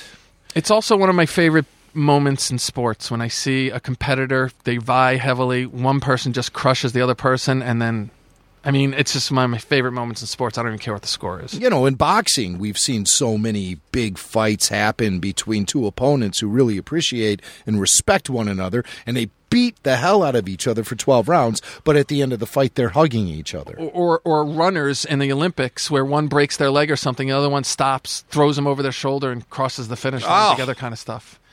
You're making me verklempt here, Jimmy. I'm getting verklempt. yeah. yeah, ultimate sportsmanship. And so, what does what does the you know Han, you know, killing Beckett? Uh, if we look at this hero's journey, what does that represent? Is that Han replacing Beckett in the universe as the new Beckett? Well, just like Dryden Voss falls out, and uh, Qi'ra is going to spend a lot more time with uh, uh, the Sith. Um, in this uh, universe where everybody is master and servant, everybody's a cog in the wheel, right? So once one gets knocked out, the others come along and suck them up. But what I think was the moment there with Beckett was was a few things. One, as I just pointed out, it showed that when necessary, Han knows that there's pessimism to be had and then act upon it with great, I mean, almost athletics, athleticism, the speed with which he, he dispatches these bastards. Anyway, uh, the, the, the bigger thing happens, though, is this. From the moment the movie starts, from the opening image, when he's trying to spark together that, that ride and get away. And I, on the second, I was shocked at how good the actor was at showing real, like, I'm about to die. I got to get out of here in his face. I thought it was a wonderful moment. Um, from that first moment of the movie up until the moment he zaps Beckett, Han is not free. At every moment in the movie, he's serving somebody else, or if he has a fleeting moment of freedom, he doesn't have much. He doesn't have any power or money or fuel or ship or anything to do with it. So, for instance, at first he serves Lady Proxima, then he throws a rock through the glass and makes a run for it. Then he serves the Imperial Force because they impress him, and he, he's trying to get away from from the bad guys. Then when he breaks away from the Imperial Force, he's begging Beckett, "Let me be on your team." So when he's under Beckett's thumb, then when he screws up the the train robbery and lets the load go, according to Beckett, they both go and serve under Dryden. And then they're serving under Dryden until they get to uh, the uh, place where it's refined when Enfys Nest shows up and has him covered with all the guns. So he's constantly in a universe where, from probably the day he was born, he hasn't had a free moment. And the minute he zaps Beckett, it's him, it's Chewie, and it's 60 million units. There's no more Dryden Voss. The yacht just flew away. He's free. Right, and with the yacht flying away, I think that also represents another level of freedom to Han because he had been fighting essentially motivated for all of these years to reunite with his girl, Qi'ra. But by removing herself from the situation, she also is able to give Han even more freedom.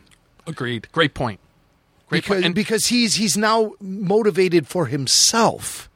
He's not motivated to save her or bring her, rescue her or anything. She's already been liberated and is on her own journey at this point. And even if Han laments the fact that he's no longer with her, he knows that she is in control of her own destiny, which is more information than he had during those years when he was fighting for the Imperial forces, thinking, My girl has been left behind on Corellia, and she's probably being abused, misused, and held in captivity. Now at least he knows she is on her own path, and she has her own she's been liberated. and, and he's he's free of having to go back and rescue her too. Right. Which was, was nagging, if you way, if you will. Sorry to use the word nagging when it comes to uh, a love interest, but you know, going back to the mythology of the teenager, the the young man falling in love with a girl. Sometimes breaking up is not easy to do. There's a lot of songs from the 50s and 60s and 70s and 80s and 90s and right now about that. And I know Uh, one off the top of my head. Breaking up is hard to Yes. do. Yeah. and so she did it for him, and that's freeing because sometimes, like, look, if she's right and he's the good guy, then the good guy sucks at breaking up with the girlfriend. So she took off and freedom of that. But his freedom is like kind of fleeting. Like in that universe, what what is the freedom he has? He doesn't really have freedom until he gets the Falcon. Now. At the very end of the movie. And then literally the last scene, the last seconds. I don't even know if it's minutes, the last seconds.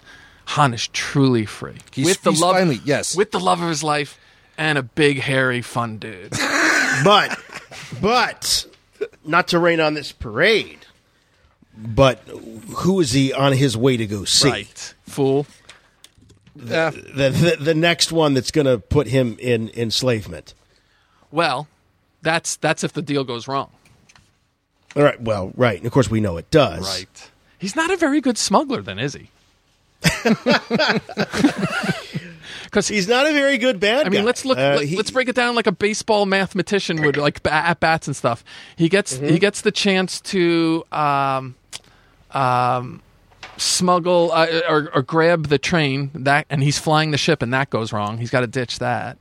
I know he does something wrong later that pisses Jabba well, even before that, uh, uh, well, even before that, John, he he he ticks off Lady Proxima. Yes. He's supposed to bring something back to them. Okay, that's a bad It's almost deal. got this Oliver Twist thing going on, where she's sort of like the Fagin character, and you know he's he's got to go out and steal and bring the the booty back to her. perfectly said because when he returns before he explains it to her check out the scene where the little Fagin kids are there and one of the kids says oh look at what I stole I'll get a second unit for this Oh, yeah, that's yeah, right. yeah, right. Please, A sir, I may have another, Yeah, right? yeah. So, Yeah. so, I mean, that was, they weren't being too discreet about that. But okay, so he, he blows it for Proxima. He blows the train robbery. He does pull off in 12 parsecs when you round it down. He does pull off the uh, the uh, unrefined haul, but then he kind of blows it at the end. But then he kind of gets it at the end. But then he gives it away at the end. So it's not like he's going to cash it away.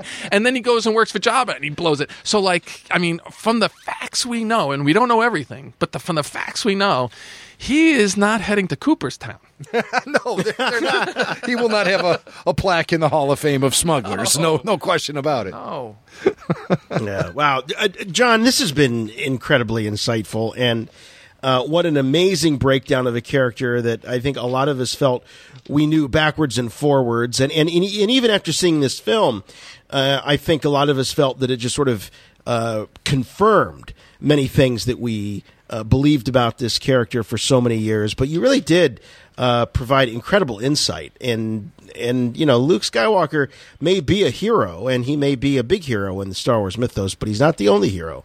Han Solo has quite his own hero's journey, which I really appreciate you uh, sharing with us this week. This has just been a lot of fun. Oh, it's my pleasure because I get to absorb all the positive and optimistic things that Han's radiating, and I got to send it through my mythological filters, and I got to share the positivity with you. And I, I hope the whole thing was uplifting. That was my main hope here. It was Well- fantastic. What do you think, Chewie? There you go. So thumbs up from the Wook, and Yeah. uh, and and I, I am relieved you you didn't analyze the film and discover that the real romance was between Han and Chewie. I I don't know those long nights in hyperspace. You know, they they did shower together in this movie. That's right. That's true. well, thanks a lot for coming by, John. Hey, thanks, gentlemen. I, I can't wait for the next movie to come out. Please invite me back. I'm there in a minute. Well, you know, why wait till the next movie? We have so many other Star Wars films we haven't gotten your mythological take on. I'm in. So maybe we can look back at the original trilogy or the prequel trilogy and hear your mythological blueprints for guys like Anakin Skywalker or uh, I've got one for John. Who's this? I've got I, I've got one that I would like John to maybe put some thought into. Uh, and that is uh, Obi Wan Kenobi. This is a character that is going to most likely feature in his own story, maybe several stories. We don't know. But this guy has a bit of a checkered past, and there's two big things that stick out to me as massive blunders of Obi Wan Kenobi. And it's not this uh, thing that he laments about. I thought I could train him just as well as Yoda. I was wrong. I, I think I don't feel that Obi Wan made any massive mistakes in, in the training of, of Anakin. And I know, and I don't want to fill your head with you know my own thoughts, but uh, the two big things that he does that I think are questionable is one, he cannot bring it upon himself to really finish the job on Mustafar. And think of how different the galaxy might have been had he done that. And number two, uh, certain point of view or no, one could argue that he really is manipulating Luke uh, through A New Hope and even into uh, Empire Strikes Back. So that's it. I think that's you know those two things make me very very uh, interested in that character. I'm I'm a big Obi Wan Kenobi fan. I I really am. So I'm not trying to come down on the character, but for a hero, um, those those two things really I, I'm fascinated. by. I, I like both of those. My initial reaction to the first point, why didn't he finish this off? Same thing happened in The Lord of the Rings. He could have thrown the ring in, could have thrown it into the fire. We wouldn't have Yeah, to do all this, right? So there, I, Mhm. I'm going to chase that down for you. And then the 2nd point you talked about, which was he was manipulating him. That's a beautiful mythological point about the mystagogue, the old man, the wise old creature out of the forest. Somebody comes out and not only shares some essential instruction for the hero to move forward, but usually also provides uh, an amulet or a power source or something to protect them along the way, like a chain of armor or a lightsaber, for instance. So they're they're supposed to be manipulative, but only in the best way, the way. In elementary and high school teachers are supposed to manipulate her into becoming a better person and a good functioning member of society. But I, I'm, I'm sensing from what you said was that you feel that Obi Wan was probably pushing a little too far and over manipulating. Uh, Potentially, potentially. I think he did it for the greater good. Um, but I have I have had friends and and and fellow fans uh, argue the point a little bit of why why why is this guy such a hero? He he, he lied to Luke. Um, he wasn't able to get the job done when when it really mattered with Anakin. Well, he had some of the best lines in history because they basically fed him the lines of a Zen master. So I mean, everything wins. I mean, only only Yoda had had cooler lines really like that. Yeah, yeah. But uh, anyway, so you're welcome back here anytime, Oh, anytime. Jason, thank And, you. uh, Jimmy, thank you. Oh, you're you're fantastic. You're fa- you, you are a treasure, man. You are a treasure. And I I uh, I I encourage everyone to check it out. Uh, the unauthorized uh, illustrated biography of Bruce Lee, Poised to Pummel. Check that out. We're excited to uh, uh, be one of the first to know when the Bob Marley book is going to be out. And um, are you are you active online, social media, anywhere where uh, if folks want to hear what you have to say? Because you really should be out there in terms of you know maybe Mm. blogging or, or or something. I'm more like Obi Wan at the beginning of A New Hope, man. You got to find me in the cave. well, you know what? I'm happy to be a part of the team that's bringing you to the masses um, because you know what? You're so centered, and uh, I, I think that social media would just uh, would just throw you for a loop. So let's let's keep you shielded from that. Mm. We're going to keep you our Mm. little secret. Let's keep it fresh, boys. Yes. Yeah. John Marcoux, thank you so much Mhm. for joining us here on Rebel Force Radio with your amazing and mind blowing mythological blueprint for Han Solo as seen in Solo, a Star Wars story. I got a really good feeling about this.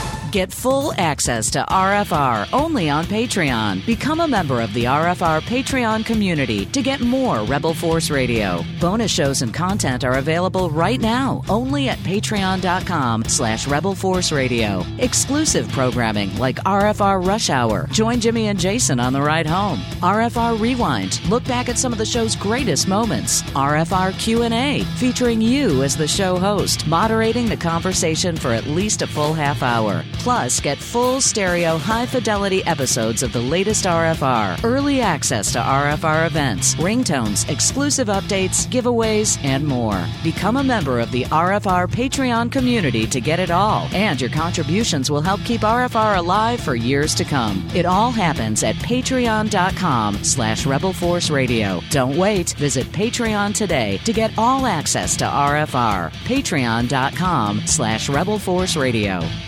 I have good news for you, my lord. That's good news. Come closer, I have good news. Whoa! Yeah, we've got news. I don't know if you'd call it good. I'd call it conflicting. Uh, but it all started with a piece uh, over on Collider. Exclusive. That means only they have this. Future A Star Wars Story spinoffs on hold at Lucasfilm. It may be a while before we see any more movies like Solo, A Star Wars Story out of Lucasfilm. Sources with knowledge of the situation. I love that. That's a that's a great that's a great source. Sources with knowledge of the situation tell Collider that Lucasfilm has decided to put plans for more A Star Wars Story spin-off movies on hold, instead opting to focus their attention on Episode 9 and what the next trilogy of Star Wars films will be after that. Sources tell us that the previously rumored Obi-Wan movie, which was in active development, but those who were working on the film are no longer involved. It was recently repo- recently reported that Logan filmmaker James Mangold, who was in early talks to write and direct the Boba Fett film, uh, but that was before Solo's release. All right, so again, according to Collider, they're claiming it is a an exclusive that the spin-off films, A Star Wars Story, um, are no longer in active development. Jim, Well- what do you think? Uh, does this does this line up with where you think things are right now? Oh, absolutely, I do. Absolutely, I do. I think that uh, a, a serious reset is uh, in order for Lucasfilm. I think that they uh, have uh, decided to concentrate on Episode Nine because I think that's where uh, there's a lot of pressure, a lot of pressure on that movie, and so all resources are going to be directed toward that film. And you have here about a year and a half to uh, make sure all the uh, proper pieces are in place. Um, there's going to be additional distractions. The live action TV series is still uh, greenlit. Um, there's going to be, of course, the uh, Resistance uh, animated show, but I mean, that really shouldn't affect how a major movie studio works. But when it comes to things like marketing and PR, it most certainly does. Mm-hmm. Yeah, that's for sure. Now there is more detail uh, over at Star Wars Newsnet, and they've got a few more uh, little. They got they've got the Collider quote, and then they've got a few more details, and and these are very interesting. So check these out. Um, now they don't name a source; they just say that this is additional information that they have heard. Uh, in light of the director change and having to nearly reshoot the entire movie, Lucasfilm wanted to move Solo: A Star Wars Story to December 2018. Now we've heard this we've heard this before, right? Yeah, yeah. Uh, episode episode seven was moved from a May release to a December release. Uh, J.J. Abrams lobbied for that. Uh, I believe Rogue One was also moved. Uh, I know two of the movies so far had uh, release dates that had been switched. Yes. Uh, well, obviously, you know, uh, just to go back in, in time and talk about uh, things like uh, release dates getting shuffled around and what have you. Yeah, you have to go back to episode seven, which was originally re- scheduled to be released in summer 2015. This was confirmed at D23 by, I believe, Alan Horn. Uh, actually said the uh, summertime release for episode seven, but that got pushed back. J.J. Abrams, uh, from what we understood, demanded more time. He needed more time to uh, work out things because uh, obviously he uh, got thrown into. He got thrown for a loop when he uh, the decision was made to completely revamp the script that was prepared by Michael Arndt under the guidance of George Lucas. Well, they threw that script out. So that pushed things back because now J.J. Abrams, in addition to finding himself prepping to direct a Star Wars film, he's also now the screenwriter. So they they bring Lawrence Lawrence Kasdan over from the Solo movie. He was actually working on the Solo movie all the way back then, and um, and they put that on the shelf. Brought Lawrence in, and he and JJ banged out that script, and they kept it to that December release. And with the success of the December release, that seemed like a good place to start parking Star Wars films. So, uh, moving forward, you get to Rogue One, and that is uh, scheduled for the December of the next year. That has to be reshot and restructured uh, about. The, the final third of the film absolutely completely restructured. And so that cost more. That that raised the budget up. So now you have two situations happening here where the the run up time to the first film was extended by 6 months obviously costing more money. And then the the follow up film the next year that had delays and reshoots and all kind of business going on, which obviously blew the budget way out way out of hand. Meanwhile, the Josh Trank debacle happens as he's developing what was rumored to be the Boba Fett film. So that whole project blows up. And uh, Lawrence Kasdan just uh, finishes uh, uh, writing uh, the Force Awakens. The film gets released. Uh, he's exhausted from the process, and they say, "Hey, you got to do the solo film again because the Boba Fett thing blew up."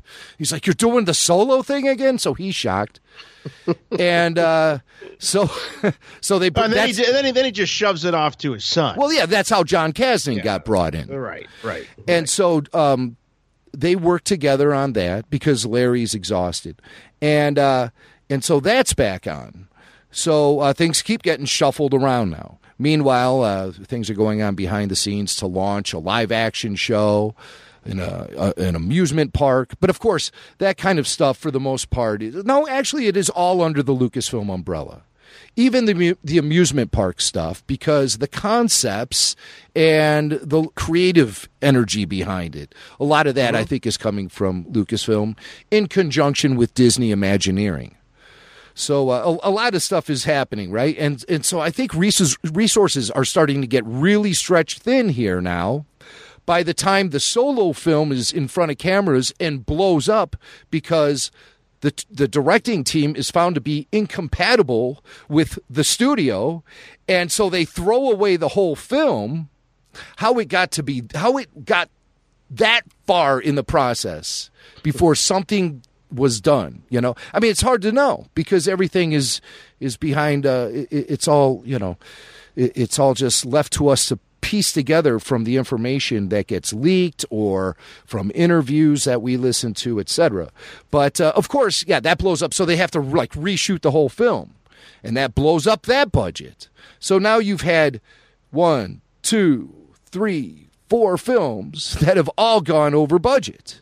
Um, I, and, and when I, I say the four films, I'm including The Force Awakens in there. Even though that thing was a big, monstrous box office draw, it still ended up costing the studio more to produce it than they obviously had out on the table at first because it was extended by six months.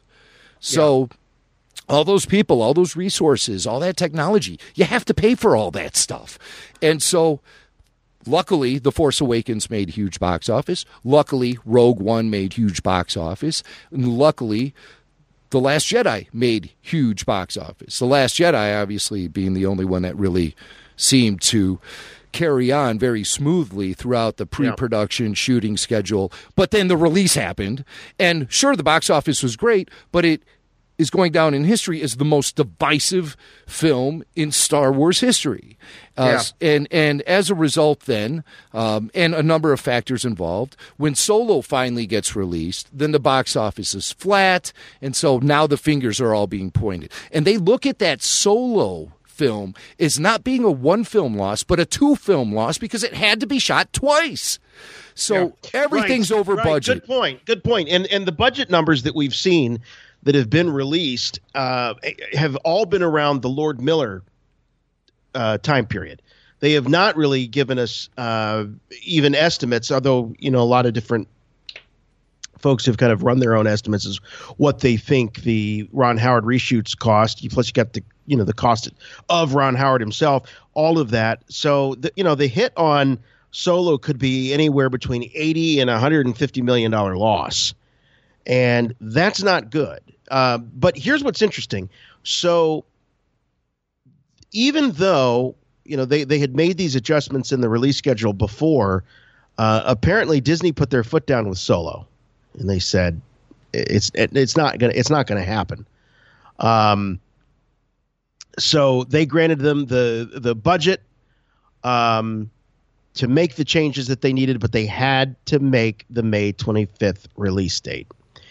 And in addition to that, uh, they weren't going to let Solo interfere with any plans for Avengers Infinity War. So Solo was not going to get any preferential treatment in marketing to make up for lost time due to its reshoots that lasted all the way into the fall of 2017. Now, why do you think that is? Because the the pre- previous three films released under the Disney umbrella were very successful films, and the marketing for them was all really solid. Yeah. Especially the Force Awakens, but considering you have that extra time, and and also with the Force Awakens, I'm telling you, this is how they think in the boardroom when they're breaking it all down, and they say, "Wow, the Force Awakens, it made like two billion dollars, you know, worldwide or something. Uh, unbelievable numbers. Uh, but uh, you know, uh, it cost us so much extra because it was under production for an extra six months. And so they go, well, you know, if if if it didn't just go that extra six months, we could have made this much more money on it. And that's how they mm-hmm. look at things. Say, you Yeah. know, so, Yeah. Yeah. So Yeah. they're always, and that's Hollywood, and they always are looking for a scapegoat or what have you. I'm not looking for a scapegoat here, but I am, you know, thinking to myself, this is an opportune moment for the brakes to be applied, just maybe ever so slightly, and pull back and reevaluate where this thing is going.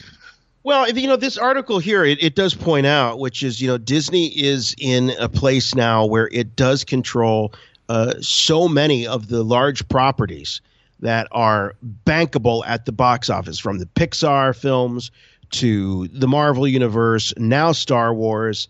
And it's a juggling act. I mean, it used to be that they had to worry about what other studios are doing. Now they have to worry more about what they're doing. Um, but you know, it's funny because you mentioned, you know, George. By the way, I forgot that was the the first person essentially that they fired. Um, but if you look at the body count associated with uh, these movies, uh, who have we lost, or who has lost credibility along the way? George Lucas, Michael Arndt, Josh Trank, Gareth Edwards, Phil Lord, Chris Miller, and then Colin Trevorrow. Colin Trevorrow, by the way, who's about to have a big week this week because the release of Jurassic Park 2. Early buzz is that it's fantastic. And he was recently quoted as saying that the uh, his the culture at Lucasfilm uh, during his time of working on Episode Nine was acidic, acidic. Some might even say toxic, which is a very uh, uh, common word. Now, the the people that have survived this: J.J. Abrams, Rian Johnson, and Lawrence Kasdan. I'm not even going to say Jon Kasdan because the, the, to me the two of them are exactly the same. so I'm not going to give it. I'm not going to give him credit for two bodies because uh, you know. Uh, but but if you look at this, I mean, one, two, three, four, five, six, seven uh, versus three. These aren't just look. These aren't just firings, man. I mean, these are these are people with solid reputations. You know, as we talk about the future of Lucasfilm and what's going on in this major reshuffling, I, have to believe that Disney finally kind of woke up. I'm going to say, and, I know it's, it, you know, there's all kinds of rumors. I think Kathleen Kennedy is out of there. I think she's gone. I think that the story group is going to be neutered. I think that they, and there's another story that just broke about how Lucasfilm isn't going to be banking on these um, kind of uh, auteur uh, directors anymore. They don't want these, um, uh, you know, young uh, flavor of the month directors. They're going after people that are skilled, that are competent, that are uh, very, very familiar with how to run a blockbuster uh, operation. Uh, so you just can't you just can't toss guys like Miller and Lord, Colin Trevorrow, who I think is going to be. Um, I think again he's going to have a great week. His name's going to be on top. People are going to be like, "Geez, why couldn't we have a guy like that uh, making a Star Wars movie?" Um, Gareth Edwards, who played the good soldier, but everybody knows the film was yanked out of his hands after he basically gave them the movie that they said that they wanted. Then it turned out to not be what they actually wanted. Um, you got Trank, and I hear he's got his own problems, but they yanked him out of there pretty fast. Michael Arndt, who's bankable, Toy Story. What are you going to do? And George Lucas, the creator of all of it. When you stack all that up, it doesn't look good because not only are you firing these people, but you're also, I think, soiling their reputations. Hmm. Well, you know, uh, it's Hollywood, and Hollywood could be the cruelest place, and then sometimes it can be um, kind of a forgiving place because it seems like the same people always get hired over and over. And Yeah, over. it is. What have you done for me lately? Yeah, So you know, the people forget very, very quick uh, when there's money on the line. But um, uh, getting back to this article here, they they do say that uh, Lucasfilm is returning focus to one project at a time per medium. So uh, in development, of course, Episode Nine on the live action film front, Star Wars Resistance uh, still being headed up by Dave Filoni, the animation team, uh, and Jon Favreau's live action TV series. Um, now we're getting some conflicting reports because we're also hearing that the Rian Johnson's trilogy, as well as the trilogy from the Game of Thrones guys, those are still uh, in development.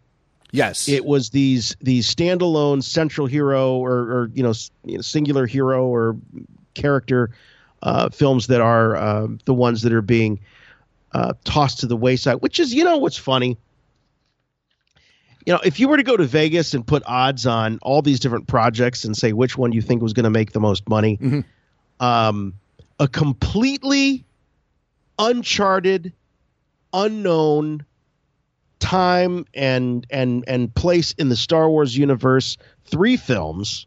Talk about doubling down, tripling down.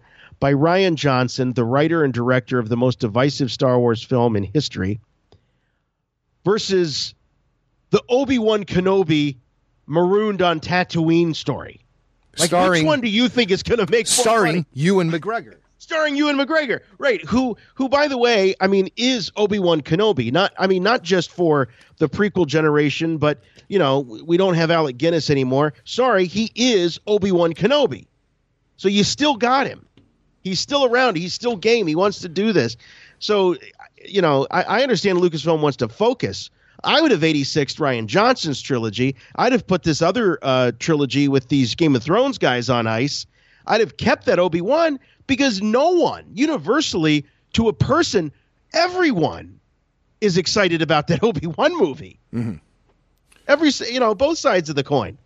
Hey, you know what? Um, before we dive any further into this, we Mm-hmm. do have to, you know, remind ourselves that no one from Lucasfilm ever announced these films, the Boba That is a good point. or That the Obi Wan.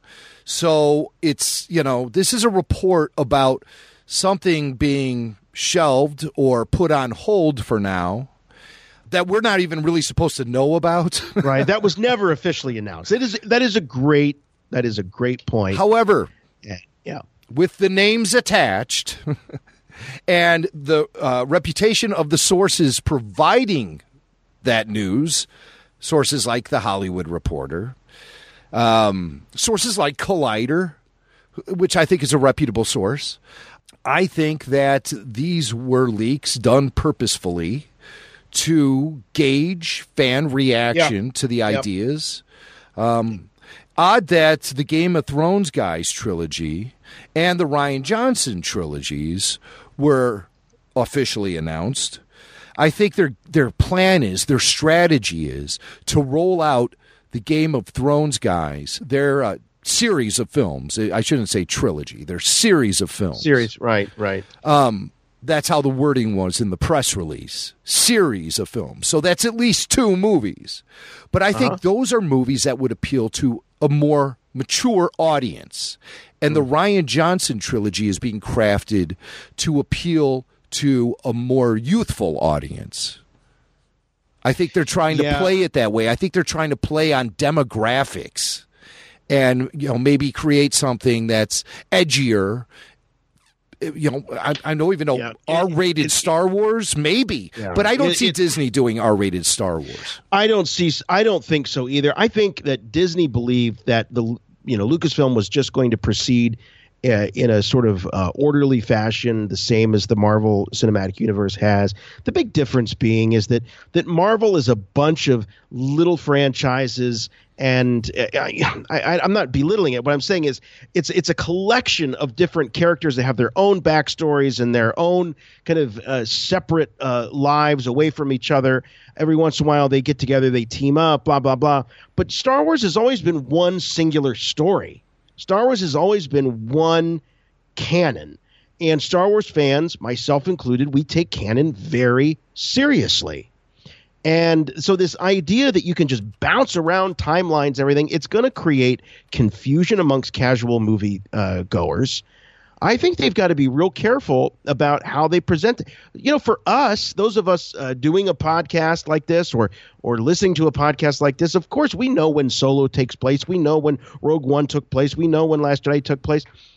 But as we've covered here on the show before, it can be really confusing for a general audience. Even people who consider themselves fans, people who like Star Wars, they go to the movie. They're like, "Now, when does this one take place? What am I seeing? Wait, is that Han Solo? He just died. Where's Rey? Where you know? You just, and that's probably seems laughable to some people, but you got to think like someone who is not so steeped into this stuff. Um, now, that was Collider. That was uh, the um, the folks over at StarWarsNewsNet.com. Uh, just today, an article by our buddy at uh, ABC News, uh, Clayton Sandell. Uh, he says multiple films still in Star Wars pipeline. So he has sources, of course, at Lucasfilm. Now, in full disclosure here, Clayton's writing for ABC. ABC is a subsidiary of Disney. Disney owns Lucasfilm, so uh, you, you do the math. But uh, Lucasfilm sources on Thursday characterized as, quote, inaccurate a report, obviously the Collider report, that future Star Wars movies falling outside of the regular trilogy storyline, episode one to nine, have been put on hold in the wake of the box office underperformance of Solo, a Star Wars story. Now, that's not exactly what the Collider story was saying. The Collider story was saying that those individual individual character study films, like Solo, uh, like uh, Obi Wan, like Boba Fett, those are now no longer off the table. In this article, there's he's very specifically saying future Star Wars movies falling outside of the regular trilogy storyline, episodes one to nine, have been put on hold. Uh, that is an inaccurate inaccurate report. When Collider does admit that the Rian Johnson trilogy, as well as the Game of Thrones guys uh, f- series of films, as you point out, Jim, are still uh, in development, and those are technically outside of episodes one to nine here. So they're not actually denying what's being said. They might be denying the headline, but they're not denying the guts of the story. I hear you. And so does Collider writer Steven Frosty Weintraub, who wrote the initial report. Uh, he uh, tweeted out uh, just earlier this evening My report is accurate, double sourced. ABC is owned by Disney. Perhaps trust the independent site that has a pretty good track record. So what he's saying there is uh, he recognizes ABC's report, and I, I don't mean to disparage Clayton at all. He's a great guy and a awesome, amazing uh, journalist, and he has the utmost credibility. But he just might be caught in the middle of something here, where one Disney branch is trying to um, spin something for another Disney branch. And that's that's what kind of scares me when I think about now Disney is going to be getting 20th Century Fox. It looks like it. They have uh, th- there's been competition with the bids, but it looks like Disney is going to come out on top of that one. It's like how much can one company control? Especially when it comes to things like entertainment platforms and media platforms Yeah. when they work together when, when one is is using the the other to be a spokesperson then i think it gets to be a little confusing and uh, so Well, it sure is. I mean, it sure is. I mean, because right now, despite you know our affection for Clayton, um, you know, we're we're kind of skeptical. You know, say, well, it's, it's you know, is it, it? It's not unusual that you know parent company subsidiary would be backing up. You know, it, it it does. It is a little odd, right? It's odd, and it there may it may be completely innocent, and this may be uh, extraordinarily accurate. But at the same time, because of the the inbred nature of all of this, it does raise eyebrows, perhaps where eyebrows shouldn't be raised, or perhaps where they should be. I don't know. It seems like spin control. If you want the honest to goodness truth, I put more faith and credibility in the report that came from Steve Weintraub at Collider.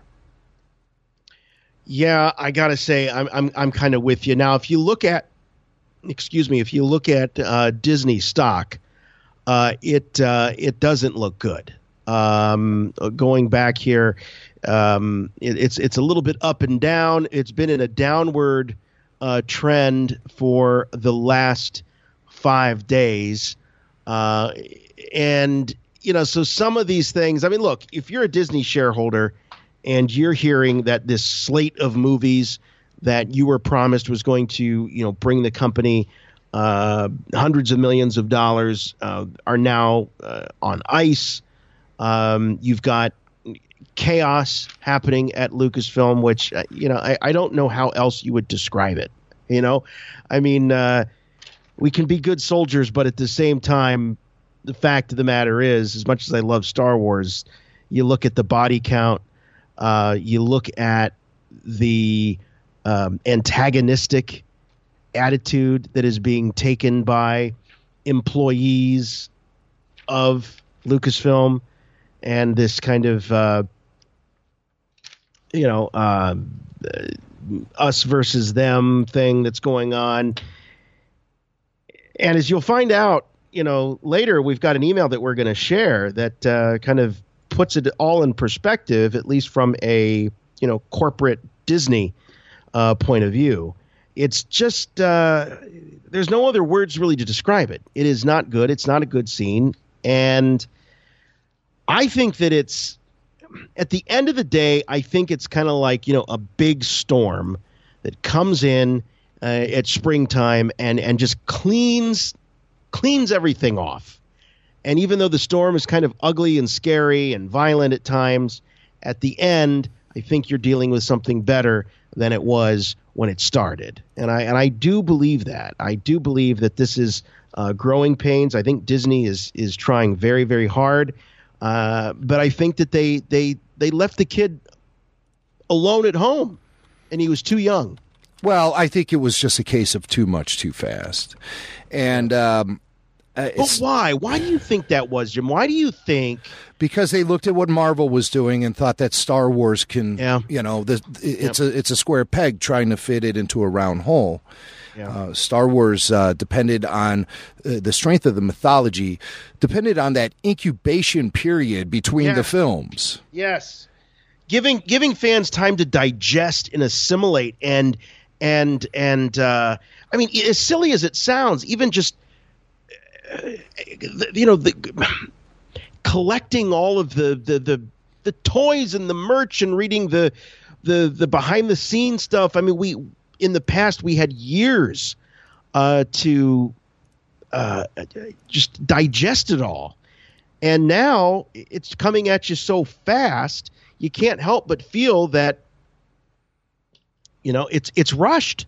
It's rushed, and if you look at the, I think a lot of the problems with the Last Jedi were that they simply didn't have time to really understand what was happening with the Force Awakens in order to create, you know, a a satisfying sequel to that.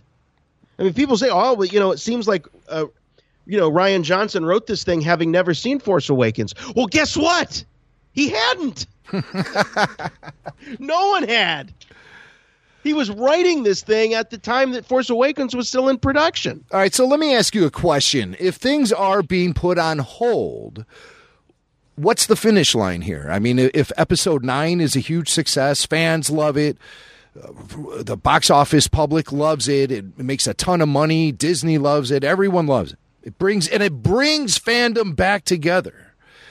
Then do you think they say, "All right, go and greenlight everything that's been put on hold"? Or no? Yeah, they're they're going to start their lesson. hopefully start showing a little more discretion and not fart out stuff that's important parts of this mythology.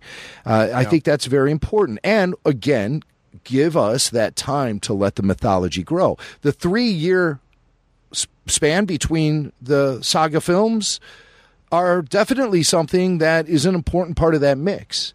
Uh, you can have maybe one film you drop in right in the middle of that three year Yeah. span.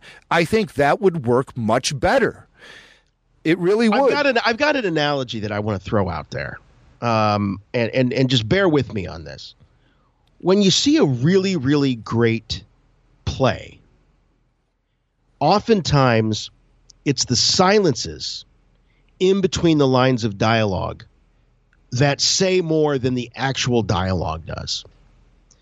And it's a it's it's a hard thing to explain, but when the acting is so fantastic, you know, whether it be the body language or what have you, or the pregnant pauses, when it's acted and performed so well, or even in, in, in a piece of music where it, it swells, it crescendos, and then it gets quieter. I think that Jim, when you talk about that the you know a two or three year gap in between these, I think that those are just as important as what we're seeing on the screen, especially for fandom. The time to, uh, as I say, digest, understand, make sense of, and add it to the existing uh, mythology. I don't know what the right answer is. You know, whether it be a year, two years, three years. I don't think there's necessarily a, a magic number. Um, but having that time, and so time for the fans as well as times for the time for the the, the creative teams that are that are putting these things together. Um, I think it was also a just a dreadful, terrible mistake to have to think that they could do this trilogy of films without a singular vision behind it. I, I mean, it just it doesn't make any sense. And you can say, well, George Lucas did it. George Lucas wrote that letter to J.J. Abrams and the and the and the uh, the folks behind Lost and said, "Well, you know, my hat's off to you. Here's a dirty little secret. I I I too was making it up as I went along." But it was out of one singular guy's mind. So it's okay if it's out of one person's brain that you're making it up as you go along. But but instead of playing this silly game of I'm going to start out a story and then I'm going to say tag you're it and not give you anything else and wonder why there's not cohesion and wonder why it creates division. Well, you know what? I I'm okay with that. You know, hey, let's just throw it up against the wall and see if it sticks. I, you know, I I think there's something to be said for that. But I, I, I agree that with a property like this and with the the wide breadth of the mythology, it did uh, require a little bit more stewardship, and so that's why I think that after Episode Nine is released. Uh, there still won't be any announcements about other plans to do any films or anything like that. All resources will go toward episode 9. In 2020, Bob Iger will most likely announce who his successor is going to be. And then at that point, that person is going to start segueing in as Iger works out through the the end of his contract, which which he has a contract signed through December 2021. The reason now, and Iger has made attempts to start his uh, the, the the progression of his stepping down, but he keeps getting his contract extended because of deals like the looming 20th Century Fox deal. So they want, you know, the, the board of directors want to keep the consistency and the stability there in the big office. And so Bob is going to stick around until December 2021, which leads me to believe that in 2020, the decision about his successor will be made and announced. And uh, the two of them will work together throughout the course of the following, the, the final year of Bob's contract. And, uh, I mean, that's all just mere guesswork, you know, but Mhm, mhm. this is a big company. I don't see Bob's, you know, saying, you know, on December 2021, here's the new guy. See ya, I'm out. You know, I, I think it's. It's a very complex process. No, I, I, I, if you know what, if I had to guess, I what the conversation might have been like, it, you know, Bob Iger calls up Kathleen Kennedy and says, "There's a problem, fix it." I, I, I kid you not, that's how it works. There's a problem, you fix it, or you're gone. Because if I'm Bob Iger and I'm seeing these headlines about you know Star Wars, uh, you know, being ripped down the middle and all of this contention, and I've got a hundred and fifty million dollar loss, and uh, you know, essentially, I bankrolled, agreed to bankroll two movies, uh, or the cost of two movies for one movie. I'm not going to be very happy. This does not this does not look well in this sort of um, you know wishy-washy uh, hire 'em and fire 'em. And now we've got we look think about all the people that were associated most likely with the Kenobi film, uh, with this uh, Boba Fett film. Uh, now now these people um, they're gone, right? I mean, and, I mean, I'm not crying buckets for them. They're going to go on to other things. These are, I'm sure, very talented people. Um, so you add them to the body count. This is not good. You know, it's it, it's a big town, but it's a small town, and you do not want people to go like Colin Trevorrow saying, you know what, it was a completely acidic environment, and you know you're gonna have people say, ain't no way. I, I love Star Wars, but I'm not taking that gig. I'm not going to be the next Colin Trevorrow. I'm not going to be the the next Phil Lord or Chris Miller. They don't want that.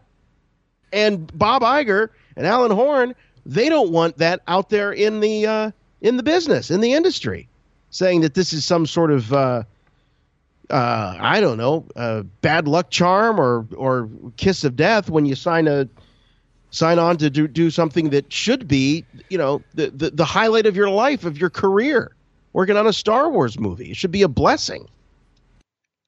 One other thing, speaking of breaking news, uh, our friends over at Fantha Tracks, uh, they they hit on this over the weekend. Dateline June eighteenth. Fantha Tracks is saying, look, after eight months and three thousand posts, you're familiar enough with Fantha Tracks to know that our main stock in trade is daily news and lots of it. So, with that in mind, we're about to drop another juicy piece of news on you. Many will consider this a spoiler. So, in all fairness, Spoiler alert! Spoiler alert! Spoiler alert! Here you go. With the current mood of fandom and the bad smell that's permeating through Star Wars right now, it's time for some good, healthy, positive news, and that is that Billy Dee Williams is back on board as Lando Calrissian for Episode 9. Uh, we were asked by our original source to verify this with another independent source before they ran with it. They did that, and they confirmed this is indeed correct. And before anyone asks, we're not going to name our sources because that's not how it works.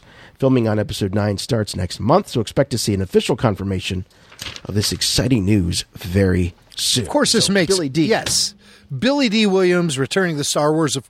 I, I I I feel like the filmmakers' hands were a little forced to bring Billy Dee back because there has been resistance to the BDW in the first two films. You could have easily slotted him in into the Last Jedi and had him been the contact that Poe and Finn reach out to to uh, you know track down the master code breaker. That could have been Billy Dee. As a matter of fact, Billy Dee could have been the master code breaker. I mean, Lando Calrissian. Why not? But there was an obvious reluctancy to bring him back because the way the dominoes were falling was episode seven was to be Harrison Ford, Han Solo sign off. Episode eight to be Luke Skywalker, Mark Hamill's sign off. Last person standing, Carrie Fisher, Princess Leia. Episode nine was supposed to be her film, but of course, the the the, the tragedy of Carrie Fisher's death uh, ruined all of those plans. So, what other legacy character can you tap into to bring in to fill the void of no legacy characters in Episode Nine? Well, it doesn't take a mathematician or a NASA scientist to realize Billy Dee Williams, Lando Calrissian. Let's get him back. Obviously, not the direction or the way the dominoes are supposed to fall, but you got to do what you can do to fill that void. Right, they're running out of char- of legacy characters to kill off, so they got to get Lando in there. I mean, who's next? So Wedge? promptly dispatch him. Well, hey, you know, don't don't don't count him out. Uh, don't count him out. Remember, the past must die. Kill it, blow it up. Well, too much. Stab too it in the chest with a in the heart and throw it off a bridge and then blow up the planet. I mean, if if you really need, uh, yeah. So that that's the, you know that's that's the cynic in me. But I, I I'm with you. I think that they they're going to the BDW well, the Lando well, uh, because they, they really didn't have a choice. Uh, they're they're left without these legacy characters. You might be saying, what about three three PO, uh, R two, Chewbacca? I think they're they're around. I mean, we saw uh, various marketing pieces and merchandise out there uh, that features the future of Star Wars, and the future of Star Wars is Rey and Finn and Poe, Chewie, BB-8, and sometimes 3PO and R2. Depends on what you know lunchbox you're looking at, but they, they're in there occasionally. Wait, General Um, isn't uh, on the list? Uh, No, no, no, Reichian? no, no, no, Darn, no, Nien Nunb. Now, Nien Nunb, they keep bringing back. Like he's going to be doing something in these films. He hasn't done anything in any of these films. And also, I well, got to but he, he's definitely there. He's definitely there to give that you know original trilogy creature vibe. Um, Thank God- I thank still God, think they need to because- step that up. They got to step that up. I have to admit, as much as I love seeing Nien Nunb in the sequel films, Nien Nunb with eyelids kind of weirds me out a little bit. His his face is too expressive. I, I need just like the the you know flat looking Nien Nunb face. I, I can't recall if his were his eyelids articulate in the original trilogy. They must have been a little bit, right? I, I, you know what? I think they, I think they were. yeah, I do too. but it's, but it, but it, it, it's hard to say because you know the Ewoks weren't True. until they did the the the, the uh, Blu-ray, Right. and I don't mind that at all. I really don't. I mean, they they they blink. It's fast. It gives more life to those relatively Yeah. lifeless masks. But with Nien Nunb, there was almost uh he was almost more like wide eyed. And then every time I see him in the sequel trilogy, he's got like squinty eyes, like he was hanging out with uh, with uh, Bob Marley behind the trailer or something. you know, but uh, he's kind of got that look, and so Yeah. I, I, I just I don't know. I, I, I kind of like the expression on his face in as a puppet in Return of the Jedi, but I'm still very happy to see him in the sequel films because, like you said, Jason, it's something that ties us into those alien cultures from the original trilogy or the prequel trilogy uh, where there was tons of crossover. Obviously, Lucas put everything into the stew when it came to the prequel trilogy. In The Phantom Menace, you saw not only new and amazing characters, but you would see the familiar, like the Greedos and the Hammerheads and the Bith, and uh, and even then from. Uh, films like Jedi, you would have those Klaatus and uh, and uh, all those crazy characters. Um, Yeah. even like an Ishi Tib. How about an Ishi Right. Tib for the sequel trilogy? Just one. Do we have Just one. Do we have an Ishi Tib? Just one, one. Ishi Tib. S- All yeah, right. Starfish Wars. But Yes, uh, come on, yes. how about an Ishi Tib? Why not? All right. All right. Before we wrap things up here, I do want to uh, uh, talk about a couple of things here with, with respect to the Kelly Marie Tran story about Kelly Marie um, not not leaving Instagram. She did delete her post, but the account is still there. And a couple of um, of ladies who are, are, are no strangers to what Kelly uh, apparently has undergone uh, the trolling, the harassment, all of that have have have spoken out. And I want to share one here. This this is uh, a story that was on uh, Mashable, but um, the interview originally took place in the Hollywood Reporter, and that is uh, Leslie Jones, who starred in the the Ghostbusters remake back in 2016, Ghostbusters 2016, the all female reboot. She's also uh, on Saturday Night Live. And she really became the face of online harassment. And people were, were, were vicious to her. And, you know, as if, you know, the, the whole idea of this Ghostbusters film, whether you, you, you know, like it or not, you know, was her idea. She's a hired gun. She's an actress, comedian, and she was uh, uh, cast in this film, and people were just uh, brutal to her. But this is the advice that she gave to Kelly Marie Tran, which I thought was very interesting. Because the Hollywood Reporter just came out and asked her, "Do you have any advice for Star Wars: Last Jedi?" Kelly Marie Tran, who is facing uh, the same kind of harassment as you, um, she says, "Definitely do not take that blank personal." I would tell her definitely not to take this blank personal. It don't have nothing to do with her, and I wouldn't have turned off my damn account. So uh, she says, what I would do is I would screenshot every one of those offensive attacks because when you do, they stop doing that blank. Trust me. And then you also make Twitter and Instagram responsible for that blank. What, you going to have a public fight club? So, you know, she's talked about this before. And what I appreciate here is that she's saying, look, the platform itself is also to blame. They let this stuff go on. Uh, she says, I, under, I understand you got free speech. I get it. But there has to be some guidelines when you, when you let blank spread like that. So, uh, you know, and she says, what the, you know, blank is wrong with people. And this honestly is a result of our society being an unhealthy society. Um, so, I, I agree with uh, Leslie Jones on this on this point um, that you've got to hold the platforms responsible for this kind of stuff. And the fact is, you have to separate the tares from the wheat. You have to separate what is real harassment out there from people who just have a different point of view.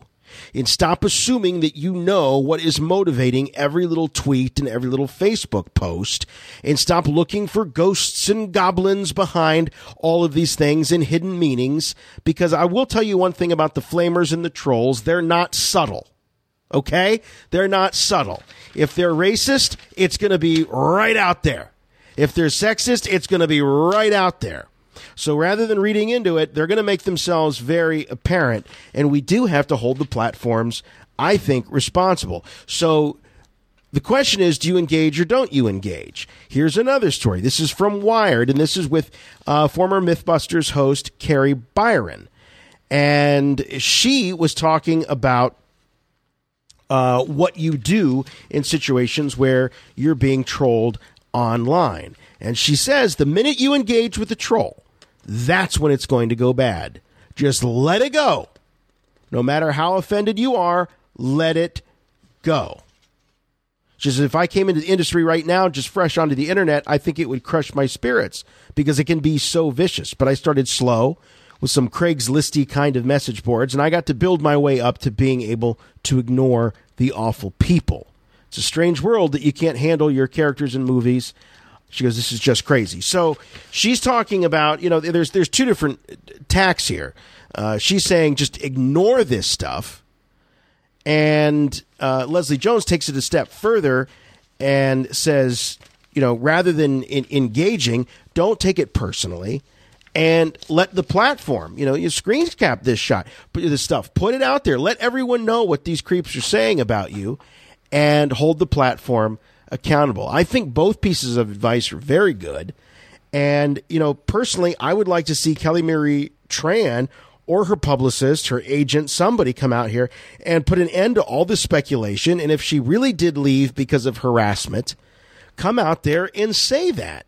Instead of letting people flounder and all of these accusations uh, bounce all around the internet because we, we still don't have any confirmation that that's the reason that she left uh, social media, or in this case, Instagram. And what it's done is it's it's provided this narrative for mainstream journalists to come out and cast this giant, ugly shadow over Star Wars fans. And I got to tell you.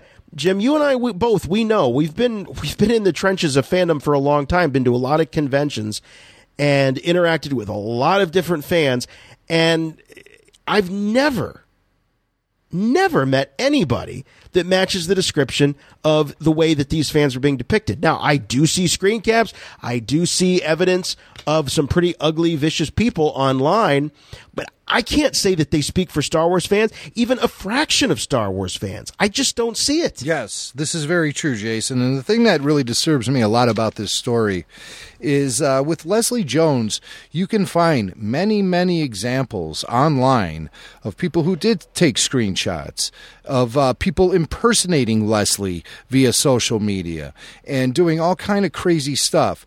But unfortunately, with the Kelly Marie Tran thing, all we have is a Wikipedia comment, and that's the only thing I've ever actually seen. Now, by me saying this, it doesn't mean I am saying racism doesn't exist, and I'm not saying let's empower racists and give them a platform to speak from. As a matter of fact, I think if people are watching Kelly Marie Tran's social media so closely, they would have been making a lot of noise about this a long time ago. But all we have is a mysterious Wikipedia comment that a 12 year old could have made. Anyone could go in and edit Wikipedia at any given time. You don't have to have an account, you don't have to sign in. Whether or not your comments exist for more than a few minutes depends on how closely the mods are watching that site. But Wikipedia itself has been embroiled in controversies in the past. Let me just point out to the fact that they're a website that has an entire web page dedicated to Aayla Secura's breast. Okay, so I, I don't want to hear about tolerance from Wikipedia. As a matter of fact, that's something I spoke out about them years ago, and they they never did anything but antagonize other fans on social media. I stood with those fans. And a lot of those fans have now turned their pitchforks on us, but you know that's that's the way the the ball rolls. That's okay. We'll take the bullets.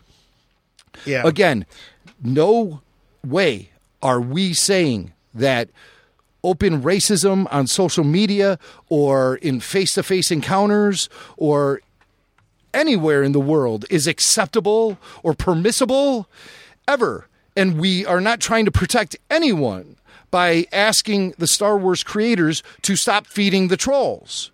We are not saying that in order to protect them. Is on the other side of the coin altogether. We are saying that to take away their power. By feeding the trolls, you are empowering them. One thing I can tell you is that the various social media platforms, they have acquired personalities of their own. And the personality of Twitter is not a good one.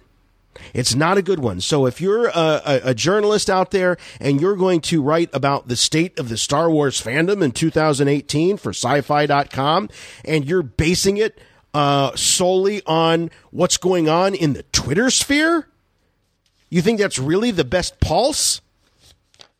I see all these stories. What's wrong with fandom? Toxic masculinity, toxic fandom. Star Wars has got a, a white male problem. Star Wars has got a this problem. And it all comes from Twitter. What about going to the floor of Star Wars Celebration? Go to the floor of Star Wars Celebration and see if you see anything resembling what's going on behind these masked, anonymous, sock puppet, fake, phony BS accounts run by children. Go to Star Wars Celebration, see if you see any uh, examples of that. You won't see any of it. You know what you'll see? You see a bunch of people uh, sleeping outside like hobos just to get a glimpse of the next movie. That's what you'll see. But you'll also Anybody's- see a warm atmosphere of, of, of people from all different races, ages, countries, cities, cultures, all coming together to celebrate, yes, celebrate their passion for Star Wars. That's all I've ever seen at these events. So, um, you know, it's there's there's a lot going on right now, and we've been There we've is. been under attack. People are going after us just for merely voicing our opinions about this stuff. Because, we, and the only reason we're talking about, we don't want to talk about this. We want to talk about the color of lightsabers. We want to talk about the latest books and comics. We don't want to be doing this. We don't want to be having this discussion. You think we enjoy this? This is terrible. But this is what's happening in front of us right now, and it's a very scary situation. So anyway, uh, we hope that you know the days of us having to report on this are um, are numbered. I hope so. Um, this is not something that we want to do, but you have to look at reality square in the face. You have to admit there's a problem in order to solve the problem.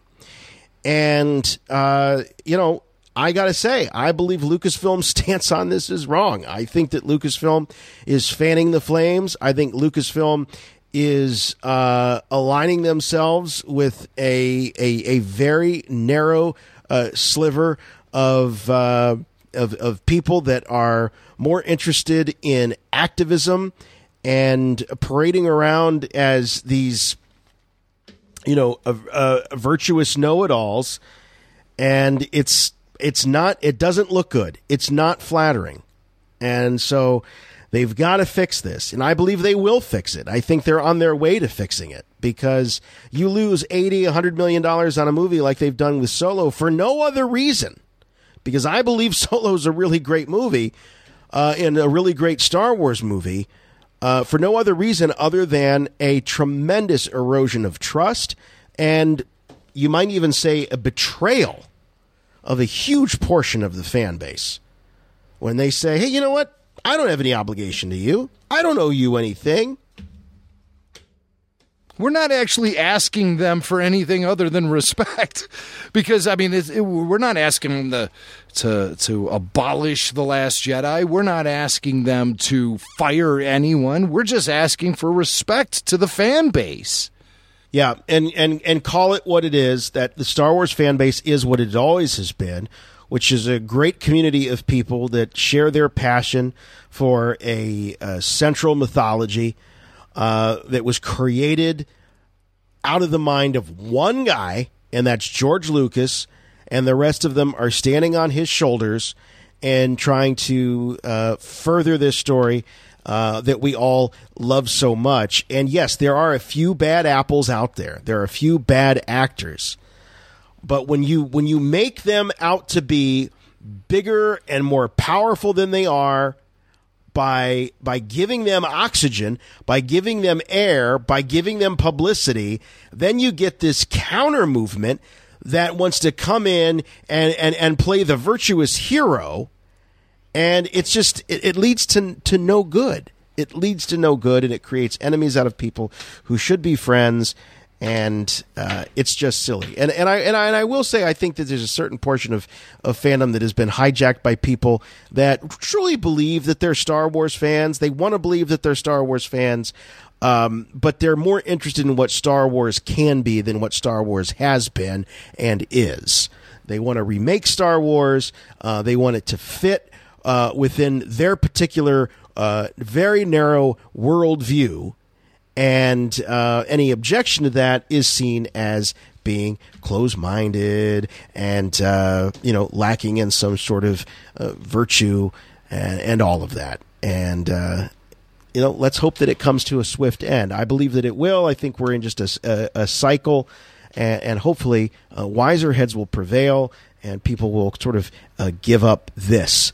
Um, now we do have before we uh, before we sign off here. This is an email that we received, and we're going to withhold names here for obvious reasons, but it's very very important that uh, we put this out there because I think it does uh, shed light on some of the problems that are happening. Uh, so, email says, uh, Hey, Jimmy and Jason, I've really enjoyed your discussion lately on the issue of Star Wars fans and the hateful comments of late. It is completely unacceptable. I am a Disney employee, and uh, I don't want to even get into the person's title because uh, I don't want, you know, folks to. Uh, uh, come after this person. I don't want to put uh, their job in jeopardy. But let's just say that uh, Jimmy Mack and I put the time and the research to verify that this person is indeed who they say they are. They are a Disney employee, and they are not. You know, we're ta- we're not talking about you know the person making hot dogs at one of the parks. Uh, this is someone who is at a senior uh, position, and he says Disney puts every employee from the cast members at the parks to the highest level executives through training annually that includes how to handle our precious IP, harassment, and social media policy. These policies must be adhered by all, no exceptions, and are identical to the DC comics you outline on your show. So we, uh, uh, Jim and I, uh, both shared. Uh, I think it was last week or maybe the week before. Uh, what social media policy they have over at DC Comics uh, to prevent this kind of thing, where you have the, the, creators and the people behind an IP going out there and waging war against the fans. Uh, they continue why Lucasfilm is not following them, or why Lucasfilm is not following them. I don't know. My only guess is that they're relatively new to the company and have yet to be fully synergized. But it is truly sad to see how some who have the privilege to tell Star Wars stories treat the fans they are creating for. Thank you again for your honest look at the state of Star Wars. I should also clarify I'm not sure how that applies to freelancers, independent contractors, but whether you're a full time employee or not, you are expected to maintain a high level of professionalism on company owned social accounts and personal accounts. We represent our company in everything we do. From the office to the grocery store, you will notice that you do not see creators from Disney Animation or Disney live action studios behaving in this manner online. I truly believe Lucasfilm has not fully adopted the Disney policies, but I'm sure that will be changing really quickly. Thanks again for all you do for the Star Wars community. So uh, I applaud the uh, you know the bravery and the sentiment behind this email. Again, we did do our research to verify this person is who they say they are, and uh, it all makes sense. Jim, this is all we're asking for. That's all we're asking for is some level headedness, uh, some class, some dignity.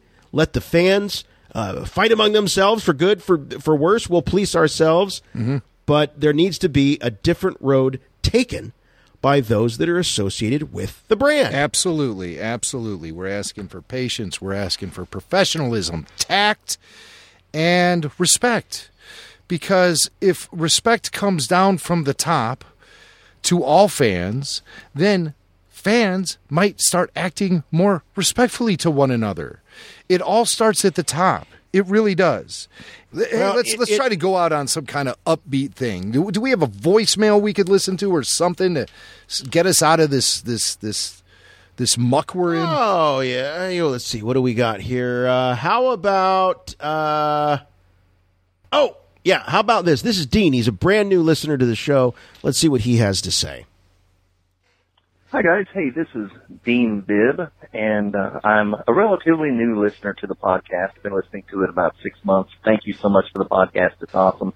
Hey, I wanted to uh, acknowledge a scene in Solo, a Star Wars story. It's during the Kessel gunfight, and it's something they they filmed something that I don't think any of us have ever seen in any of the Star Wars movies, and it stood out to me in all of the Star Wars movies, we'll see characters running up the ramp of the Millennium Falcon, or we'll see them getting ready to go down. But we've never seen someone actually walking up through the ramp. And they showed us that in Rebel Force Radio, that great shot of, of, of Han shooting down the ramp past the, past the camera as he walks backwards, you know, up the ramp. That's a shot that we've never seen in any of the, I don't guess any of the Star Wars media. And I just thought it was r- really neat and it stood out to me. And it's actually my favorite visual from Solo, a Star Wars story. I just wondered what you guys thought about that. If you had thought about it and what your take on it is. I just really think it's a un- unique shot from a fan standpoint. Anyway, keep up the good work on the, uh, podcast I really enjoyed. It gets me through my overnight work shifts. So thanks, guys. Take care. Oh, that's the kind of stuff we love to hear. Thank you, Dean. Appreciate it, and uh, don't work too hard. Okay. I will say I, I I did not notice that specific shot, but in general, I felt like there were moments where I was seeing. Uh, more of the Falcon than I've ever seen before. I really got more of a sense of, uh, you know, how it all lays out. Um, it, it felt more like a place that you could, you know, live on and uh, I did appreciate all the different uh, vantage points that I believe we hadn't seen before. That particular idea of of Han um, sort of fending off uh, the the bad guys and kind of walking up the the ramp. Uh, Jim, is that something that stuck out to you? Do you remember that particular shot? Like you, Jason. and, and is it being unique? Well, you know, like you, Jason, I, I, I am seeing things and parts of the Falcon and going into these little places that we've never been in before. But I seem to think that we kind of got a good shot up the ramp at the end of the the the Last Jedi when Rey turns around and she's having her last vision of Kylo Ren and she closes that ramp. Uh, it might not be exactly like the shot that our, our caller was talking about, uh, which I also seem to recall. But I definitely need to go see Solo again. I've I've only seen it twice, so it's here in the, the, the neighborhood, like I said. So I'm gonna I'm gonna go and see that film again uh, tomorrow, and I will keep my eyes open for. Uh, any sort of extra cool looks at that ramp. I'll tell you that ramp up into the Falcon, it sort of means something to me because as a kid playing with the Millennium Falcon toy with the action figures, the ramp could lower. And you could have some extended moments there on the ramp, you know. Uh, Han, Oh, yeah. Han's going up the ramp following Chewie, and then he turns around and you know, opens up his blaster on uh, Greedo and then goes back up the ramp. And so I felt like I was in that environment back then when I was a kid. So to be able to spend a little more time with it with Alden's Han in Solo, uh, I, I, I, I think I can recall the shot he's talking about, but it's just not really part of my memory yet as, as much as the other films are because I haven't seen it 500 times yet. So, um, but you know, these are the things that matter to us as Star Wars fans, you know? It's not like, uh, what's your political affiliation on Twitter? No, it's like, hey, let's hang out on the ramp of the Falcon for a little while and, you know, get comfortable here. Let's, you know, let's sit down and uh, maybe even have a beer here or something. But it's just, uh, these are the things that really uh, excite me as a Star Wars fan to think about. Uh, the, the nooks and crannies of the universe, and the ramp leading up into the Falcon is definitely one of those places. Chewie, get us out of here!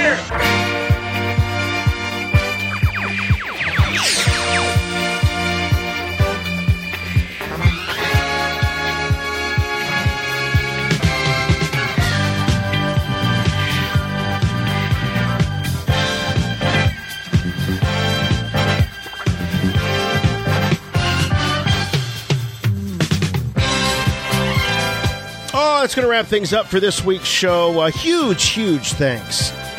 Huge thanks to uh, the great John Marcoux, uh, really throwing down with some excellent analysis of Solo, a Star Wars story. So hopefully you can listen to uh, our chat with John and then go see Solo once again. Uh, check it out. And uh, I, I know I'm going to probably be seeing this with uh, a lot fresher view after hearing his great take and analysis. And I got to confess, that was the first time I remember hearing um,